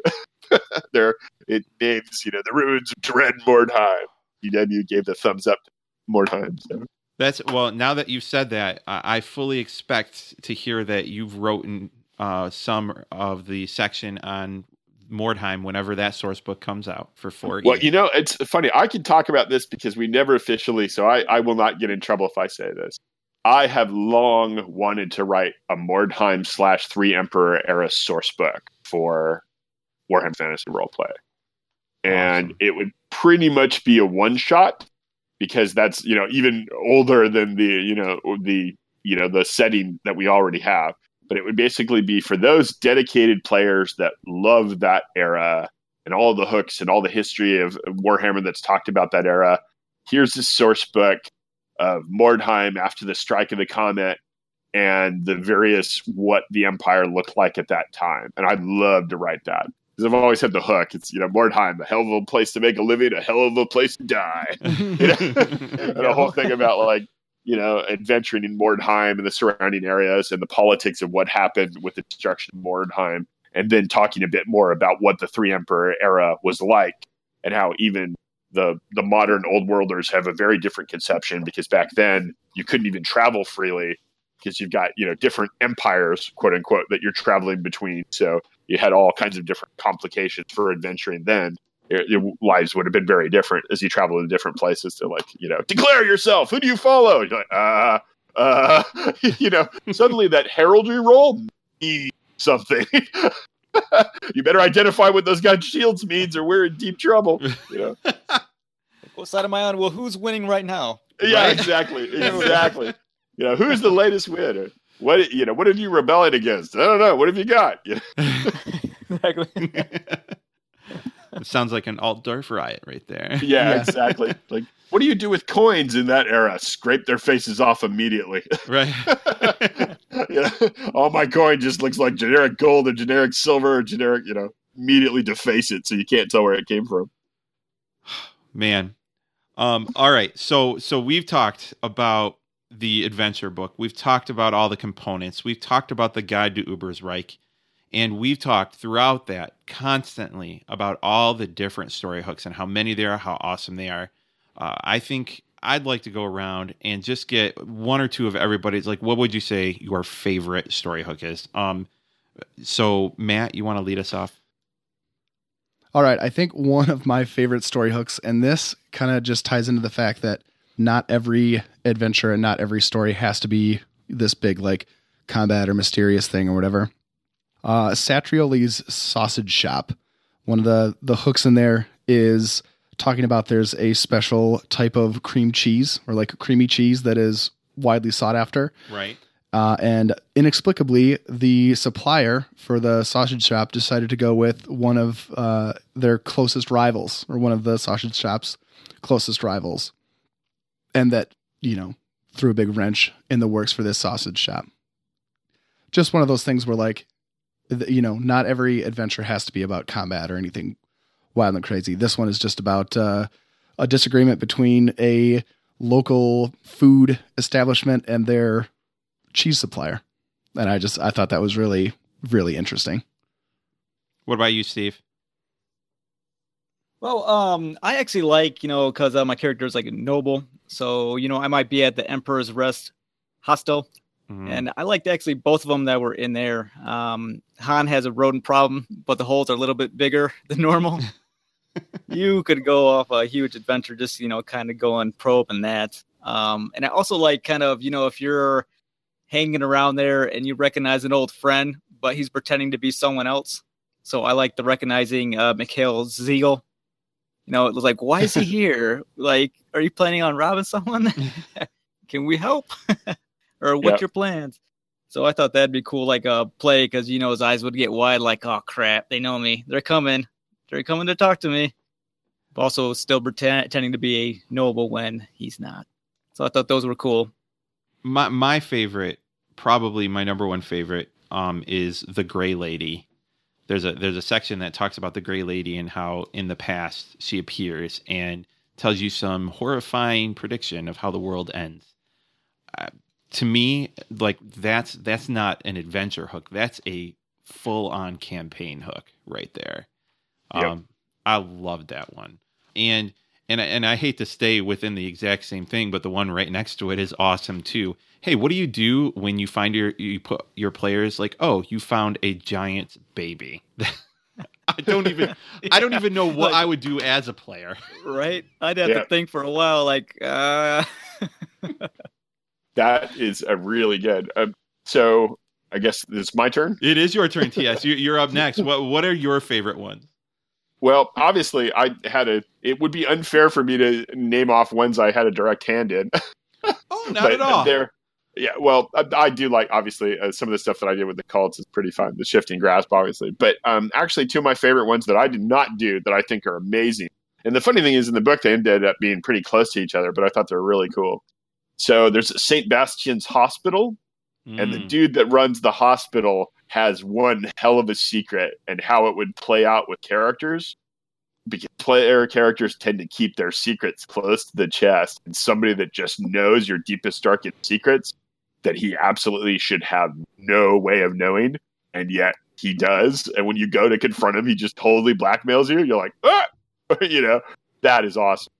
That whole thing is really, really good. So there's a really nasty hook, and I'm obviously being very careful because that was very spoilery if you know Right, what's right. going on. yeah. And then uh, not too far from that, my favorite, one of my favorite is the Om and Nom, sis- the sisters bakery.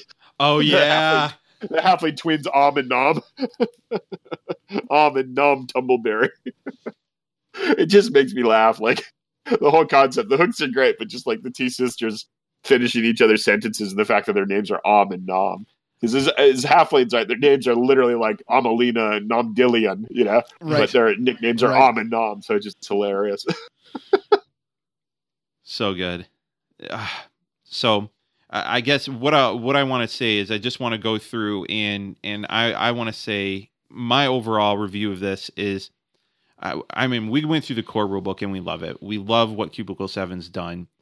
But this starter set like the one thing that I had a concern with was because I didn't pay attention that it was on the character portfolio. Sure. So like I don't have I, I I- this is great. I really can't point to anything that I would make better. Give me more stuff that you're already losing money on the starter set. I guess. Yeah. I don't- the- I mean, the it- seventy plus uh, story hooks weren't enough for you, Lance. Is that what Yeah. you're saying? Well, it's it's certainly true that it's a starter set, so it's a fair cop to somebody to go, well, wait a minute, you didn't describe. You have corruption, but you don't describe it. You have mutations, you have this other stuff, that but you don't describe them. But at a certain point, you go, yeah, this is the starter set. There has to be. you have to choose a point when you're like, yeah, if you really are that into it, you need to go and buy the core. Right. Exactly. Right. you're getting that into the game, you should have the full core. Right. And I, I don't know about Steve and Matt where you guys are on with it, but I'm assuming you're pretty close to me. I Oh, 100%. Uh, Oh. You know, without obviously seeing the the final production of it, uh, it's kind of hard to say exactly, you know, give it a grade, but from what I've seen Oh, so yeah. far, this is this is exactly, and I mean exactly what I want in a starter set. There's enough here, you know, luckily we already own core rule books, but there's enough here for months, if not years of of campaigning and adventuring. And that is I've I've used a lot of other starter sets in the past, and this one definitely stands out. I love how the you know you making the rounds, you all start out the same, but then from there you've got all these different paths that you can go, uh, and the way that the storylines work, the way that the characters you know kind of interact with each other, and and their their storylines are going to cross paths cross paths. Uh, I think it's excellent. I, I can't wait to really you know get this played with uh, several groups and kind of get their feedback on it too Uh, from my point of view, TS, um, it takes a lot to impress me with products and things like that. Uh, everything you guys have done with Warhammer Fantasy Roleplay Fourth Edition is is more than impressive. I mean, I'll just stick with praising the starter set, but um, the details, the artwork, it, it's it's more than I've seen in any other role playing game that I've ever played. I mean, it's truly impressive, and, and it's not just the details. You can tell the love, uh, the history. You guys have have used the gaming before. You guys have are well in depth depth with it. It's just really fantastic. It was fun reading it. It's just there's nothing I can say wrong with it. yeah It's just wonderful. Thanks, guys. Well, before we started recording tonight i looked at lance and i said this is this is the best core rule book that i've held and i've i've i'm not as seasoned a role player or a gm as a lot of other you know people may be but i everything about it's great the graphic design the layout is superb Mm-hmm. Yeah, it's good stuff. And I, I promise we're not like sitting here kissing your hand. If Yeah, the, if the book was trash, I'd tell you it's trash, but Right, it, well, it's well, not. I'm laughing because you can tell, like, uh, you can always tell any old designer because Andy and I, the first thing we tell you is, "That's so kind, guys. Yeah, we could use a couple more months to do another reorganization of some of where the rules appear." Right. That's Right. just classic thing with game designers is never it's never perfect. It's just finished. Yeah, Right, you just right. hit a point like, okay, we got to pull the trigger and send this out. And it's certainly true in the world of video games, but they get to update, right? Right. They get to Right, right. you know push in their that we can't once it's in print, we can't readily redo it. That's a far slower process. So it really is. You hope for the best, and you put as much as you can into it. And certainly, I, I really appreciate what you guys said. Certainly, if for Andy, it's just a, a massive thing. It's a really, it's been a strange thing for me to. Usually, you don't think you're going to do the edition of a game that becomes like a high mark standard. A lot of people really love the second edition of Warhammer Fantasy Roleplay. So it's really been unusual set of circumstances for me to be in the company that is that did the fourth edition. So it's not often that you get to go back to and go, oh, well, what would I do differently? like, what could I update or try different, or how much more do we push it? And it's really the case for Andy and I both. For Dom, it's because he loves Warhammer. It was one of the reasons why he became a gamer and founded a game company. You know, for Right. me, it's just a Oh. very direct, like, wow, this is one of the big ones that I loved forever. That you know, I played my miniatures games has definitely sucked me into.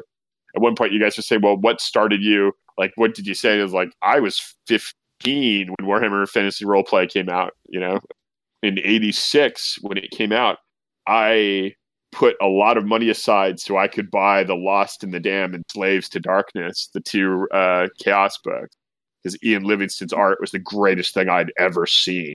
I just desperately wanted those books, and it was a lot of money, but I put aside the money to get them both.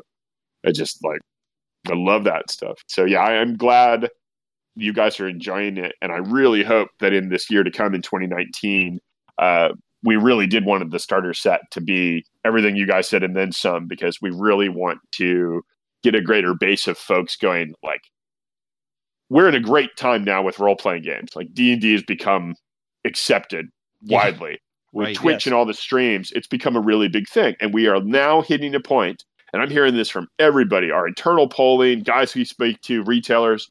Everybody's like cool with 5e. They think it's great, but now they're hitting that like, okay, 5e is good. What else is out there? So we really think that this is going to be a fantastic year to be like, well, you've done 5e. How would you like to play something a little darker? Right. You know? right? How would you like to get a little muddier? And uh, you know, a lot of people are like, heck yes, bring that on. And that's uh, going to be really good for Warhammer. Yeah. And That's I- certainly the I- hope. How do you feel will about player death? yeah, right. Yeah, exactly. I got the- Well, player death's a little round. extreme. Player death's a little extreme Oh, yeah, for a right. game. How about character death? Char- yeah. yeah, there you go. Hey, never say never. This is the old world. Right? I real will quick say just- that uh, the quality of everything that you guys do that I've seen so far is just top notch, man. I, it's just the I- qual- the quality's there, and you know, even if things took longer to make, the quality that you guys pushed out is is beyond what I've seen with other books. Yeah. and things Yeah. like that. It's Just so we're not saying this just because you're on the show, TS. I, I will say Oh, yeah. we had an exit plan ready if fourth edition sucked. I, I'm, I'm not kidding. For for our Oh, yeah. podcast, we had an exit Yeah, plan, totally. and and we didn't need it because yeah, we love awesome. it. yeah. I'm glad you guys didn't need the pull the ripcord either. like, oh, 40, yeah, we were excited, but now we're not. Bye. Yep. Yeah, and, and exactly. even at the Gen Con, um, purchased a couple other role playing books, and uh, it's just very stale. Yeah. Um, compared- Yeah, and I'm not going fourth to mention, edition you know, stood but- out in a in a good way for sure. Yeah. yes, Well, it's Yes. such a thing too that like the the ones that are bursting with creativity, right? There's games out now that I think are so great, and I, I just like uh, I'll tell you, like John Harper's Blades in the Dark is an amazing game, right? And it's got some dark DNA that's really useful for this stuff. Uh, my old friend who very much has Warhammer blood in him, uh, Rob Schwalb, who's the line developer for Second Edition. You guys might know he does the amazing Shadows of the Demon Lord. And uh, Shadows of the Demon Lord is an amazing RPG. It's really good. It's believe it or not darker than Warhammer. Yeah. if you can believe there is that, such it a is thing, darker yeah. than Warhammer. And uh, but Rob, like Andy and I have worked for Rob, like freelance before we were working at Wolfrup. I did some stuff for Shadow of the Demon Lord. There's a bunch of guys in the Rat Catchers Guild that have picked up Shadow of the Demon Lord for like the messed up rituals and spells and stuff because they're like, oh, these will be great for chaos guys. so there are other things that I think are really well done, but Warhammer kind of gets to stand on the shoulders of giants, right? We have all these years of these great Mhm. artists and uh, to draw on, and so even when we, we have these great new artists that are part of Cubicle Seven that like have all this inspiration from past eras, and they just get to they're just knocking it out of the park. So I, I think the art and the presentation and all that has gone really well and certainly like cubicle 7 we have a reputation to uphold on a lot of this stuff. It's one of the reasons why i get to hear people rant at me daily about Winds Moria coming. Yeah. A lot of people know our standards so they're very much looking for the set for moria for the one ring and adventures in middle earth. We're like we'll get there and it'll be as awesome as uh, now fill in the wolf Wolfrup starter kit set. There right. we go. Yeah man. It will be in the same standard you know like as we do each thing you know you get that reputation that's both a uh, you know, a bane and a curse, right? you just can't mail it in when you have a reputation for knocking it out of the park. Right, for sure. Yeah, we, we expect we expect this quality from now on, TS. Yeah, exactly. we expect you to constantly do this at least. Yeah, yeah. Set the bar pretty high for yourselves. I, I think yeah, there's exactly. something really great about the fact that you know you and Andy and Graeme and uh, so many other people who've been involved with Warhammer for so long are still the people who are putting this together. Right? It's not like there was some big renaissance where there, you know, all new writers came in, all new, you know, you guys a clearly the, live and breathe and bleed and just exude. And that's where Warhammer. I read the love. Yeah. It's certainly true that a number of the guys like either worked on in some cases first edition or second edition or were fan writers that had done stuff very well regarded second and third like a number of our guys are if people are very sharp on there looking at the credits they'll like i recognize that name. Like mm-hmm. they're guys that go way back with warhammer stuff. So yeah there's certainly a lot of like personal passion meets professional you know folks that have worked on rpgs for a long time. So it so far it seems to be working pretty well. Oh yeah. As long as we can get the starter set out here. Yeah. Awesome. Um, i think that's a wrap. Uh, thank you ts for helping us review this amazing product you helped create and for joining us uh, to nerd out about the Warhammer in general. Mm-hmm. yep. Cool. Before we go, you have throughout this entire episode, you've given fun anecdotes about different stories that have came up in the past and things that have happened uh, while playing. What can you give us one more that maybe is one of your favorite memories of uh, in game playing or GMing in uh, in the Warhammer world? I will tell you my second favorite because the first isn't fit for podcast or print. Oh, so, so, so, the second favorite is I had this character in uh, first edition that was a coward. It was a cowardly halfling, and it was almost stereotypically cowardly. And I told the other players that this character is just like never going to step up, right? But along the way, the rat catcher got killed, and so maintenance of the small but vicious dog fell to my character. And for whatever reason, I, I kind of made rolls over time, and I decided that for all of his fear, the halfling fell in love with small but vicious dog, mm-hmm. right? Like against the world, he was going to defend this dog. And you guys, if you recall first ed stuff, everybody was always trying to become assassins because they could get all the attacks, and there was all mm-hmm. these paths that people would follow. And we had players that were kind of doing that other than me. So we had a very dangerous group. So correspondingly, the poor GM was having to throw more and more dangerous stuff at the other characters to challenge them. Right? Mm-hmm. In what was the climactic battle of the campaign, we were flat out fighting exceedingly dangerous chaos warriors. And uh, it was wow. badness. Well, this is a campaign that went over several years. It was an insanely dangerous fight. And the uh, GM had said, everything's off the table. Everybody's out of fate points at that point. Like anybody that dies here is dead. It's the end of the wow. campaign.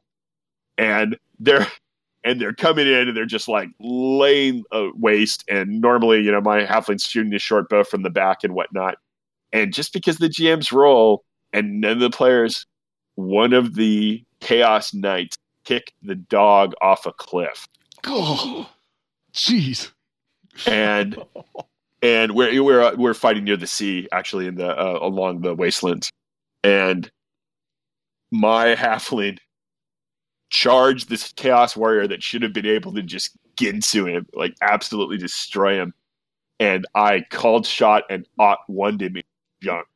Nice, jeez, Ooh, and I wow. literally I crit him in the junk. wow.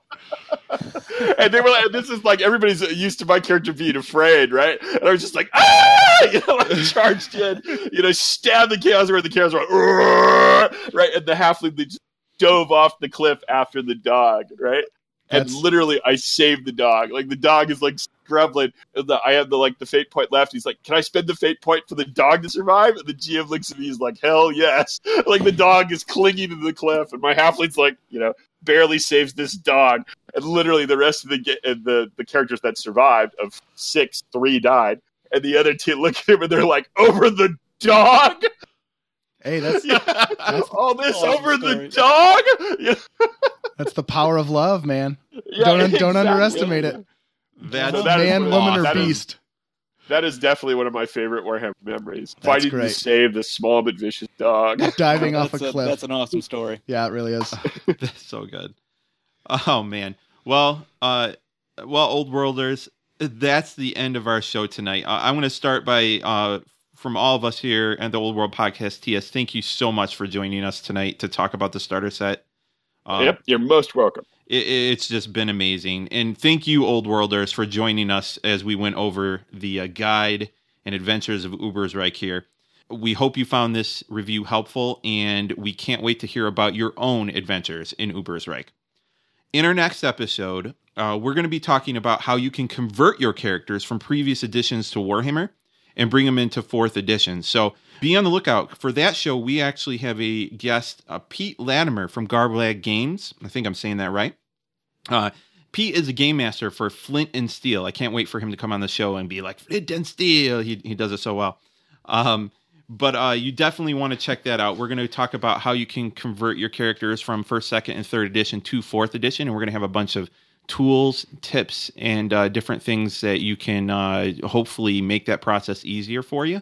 Because we we definitely recommend that you give fourth edition a try, even if you're deep in a campaign and in one of those others, because you might like it. And if you like the other ones, that's cool. But if if you get the fourth edition bug like we have, uh, we want to try to give you some ideas on how to make that that trip easier if you want to keep your characters. Yeah, so be sure to check us out for our next show. Uh, so, intrepid listeners, keep in touch. Let us know your questions, feedback, and even show topic suggestions. They're always appreciated. Uh, you can contact us multiple ways by checking out our website at www.oldworldpodcast.com, Twitter at Old World Podcast, and on Facebook at facebook.com forward slash Old World Podcast. Also, let us know what you think. We'd love to hear your feedback. Visit iTunes or your preferred podcast service and rate us. Every review helps us reach even more Warhammer fans. In addition, we are happy to announce that we have just launched our Patreon page. You can find that at www.patreon.com slash oldworldpodcast. Take a look. If you want to help support us, we would definitely appreciate that. We've got some fun pledge levels that uh, that we hope you find interesting. All right. Also, TS, where can people find you? Do you have uh, social media or websites you'd like to plug? I do. Uh, obviously, you can always find any of our stuff at you know cubicle7games.co.uk. It's always the UK that throws people off. So a lot of our stuff, and then we have the Cubicle Seven Facebook. If you're looking for me specifically, I'm pretty easily findable. I'm on Twitter at just ts Luikart, so I'm not particularly hiding. But I don't talk about just the old world all the time. I'm, you know, and on the political side, I'll warn anybody. I'm definitely on the left side of things. I'm a Californian, so I try not to be too political, but Yeah, yeah, well- weird days these days. So Right, exactly. I was going to say that. It's like the old world and our actual world are there's some yeah, exactly. horrifying But yeah. crossover taking place right now. you can find me there, chaos. and then you guys have probably heard. I know the, these guys in the Old World podcast have mentioned before, but the Rat Catchers Guild on Discord is where you can find quite a few, of, uh, including Andy Law and myself. And actually, going forward, I'll just do the littlest plugs. You guys might know Emmett Byrne is the producer for the Age of Sigmar role playing game. And they also, on the Rat Catchers Guild, have plugs to that. So while that's still kind of like the early stages, I am working on that one as well. So you will see if you go the old uh, to the Rat Catchers Guild, you can find out all kinds of stuff about that too. Fortunately, so we barely talked about that because that's not the Old World podcast. That's the other place. That's the other place. So well, we've we've all committed, the three of us, that we're gonna we're gonna give it a chance when it comes out. Um, because it's it's Cubicle Seven, so I Right. expect And it's- it it's to be Warhammer, awesome. right? Yeah. So yeah, It is a, a, a this much I can say, and then we'll safely move on. It is a very different experience. Very different. It works differently. It's a different setting, different themes, different ethos, different mechanic. So it is definitely a clear separation of the worlds as as happened in their backstory. So you will definitely feel it's a different game. Awesome. Awesome. All right. Well, I guess this is the part where we sign off here. So this is Lance saying good night. And may the Grey Lady's predictions not include your character. This is Matt. Hey, if you stumble upon the Bog King, make peace with your god and make it quickly. This is Steve. I uh, just want to say thank you again to TS for being on the show. Um, this fourth edition is in great hands. Cubicle 7. I appreciate your work. And saying goodnight, uh, don't forget to buy your lamp oil. You might need to light something on fire. Classic. And this is TS saying, I wonder how much more corruption I can bear.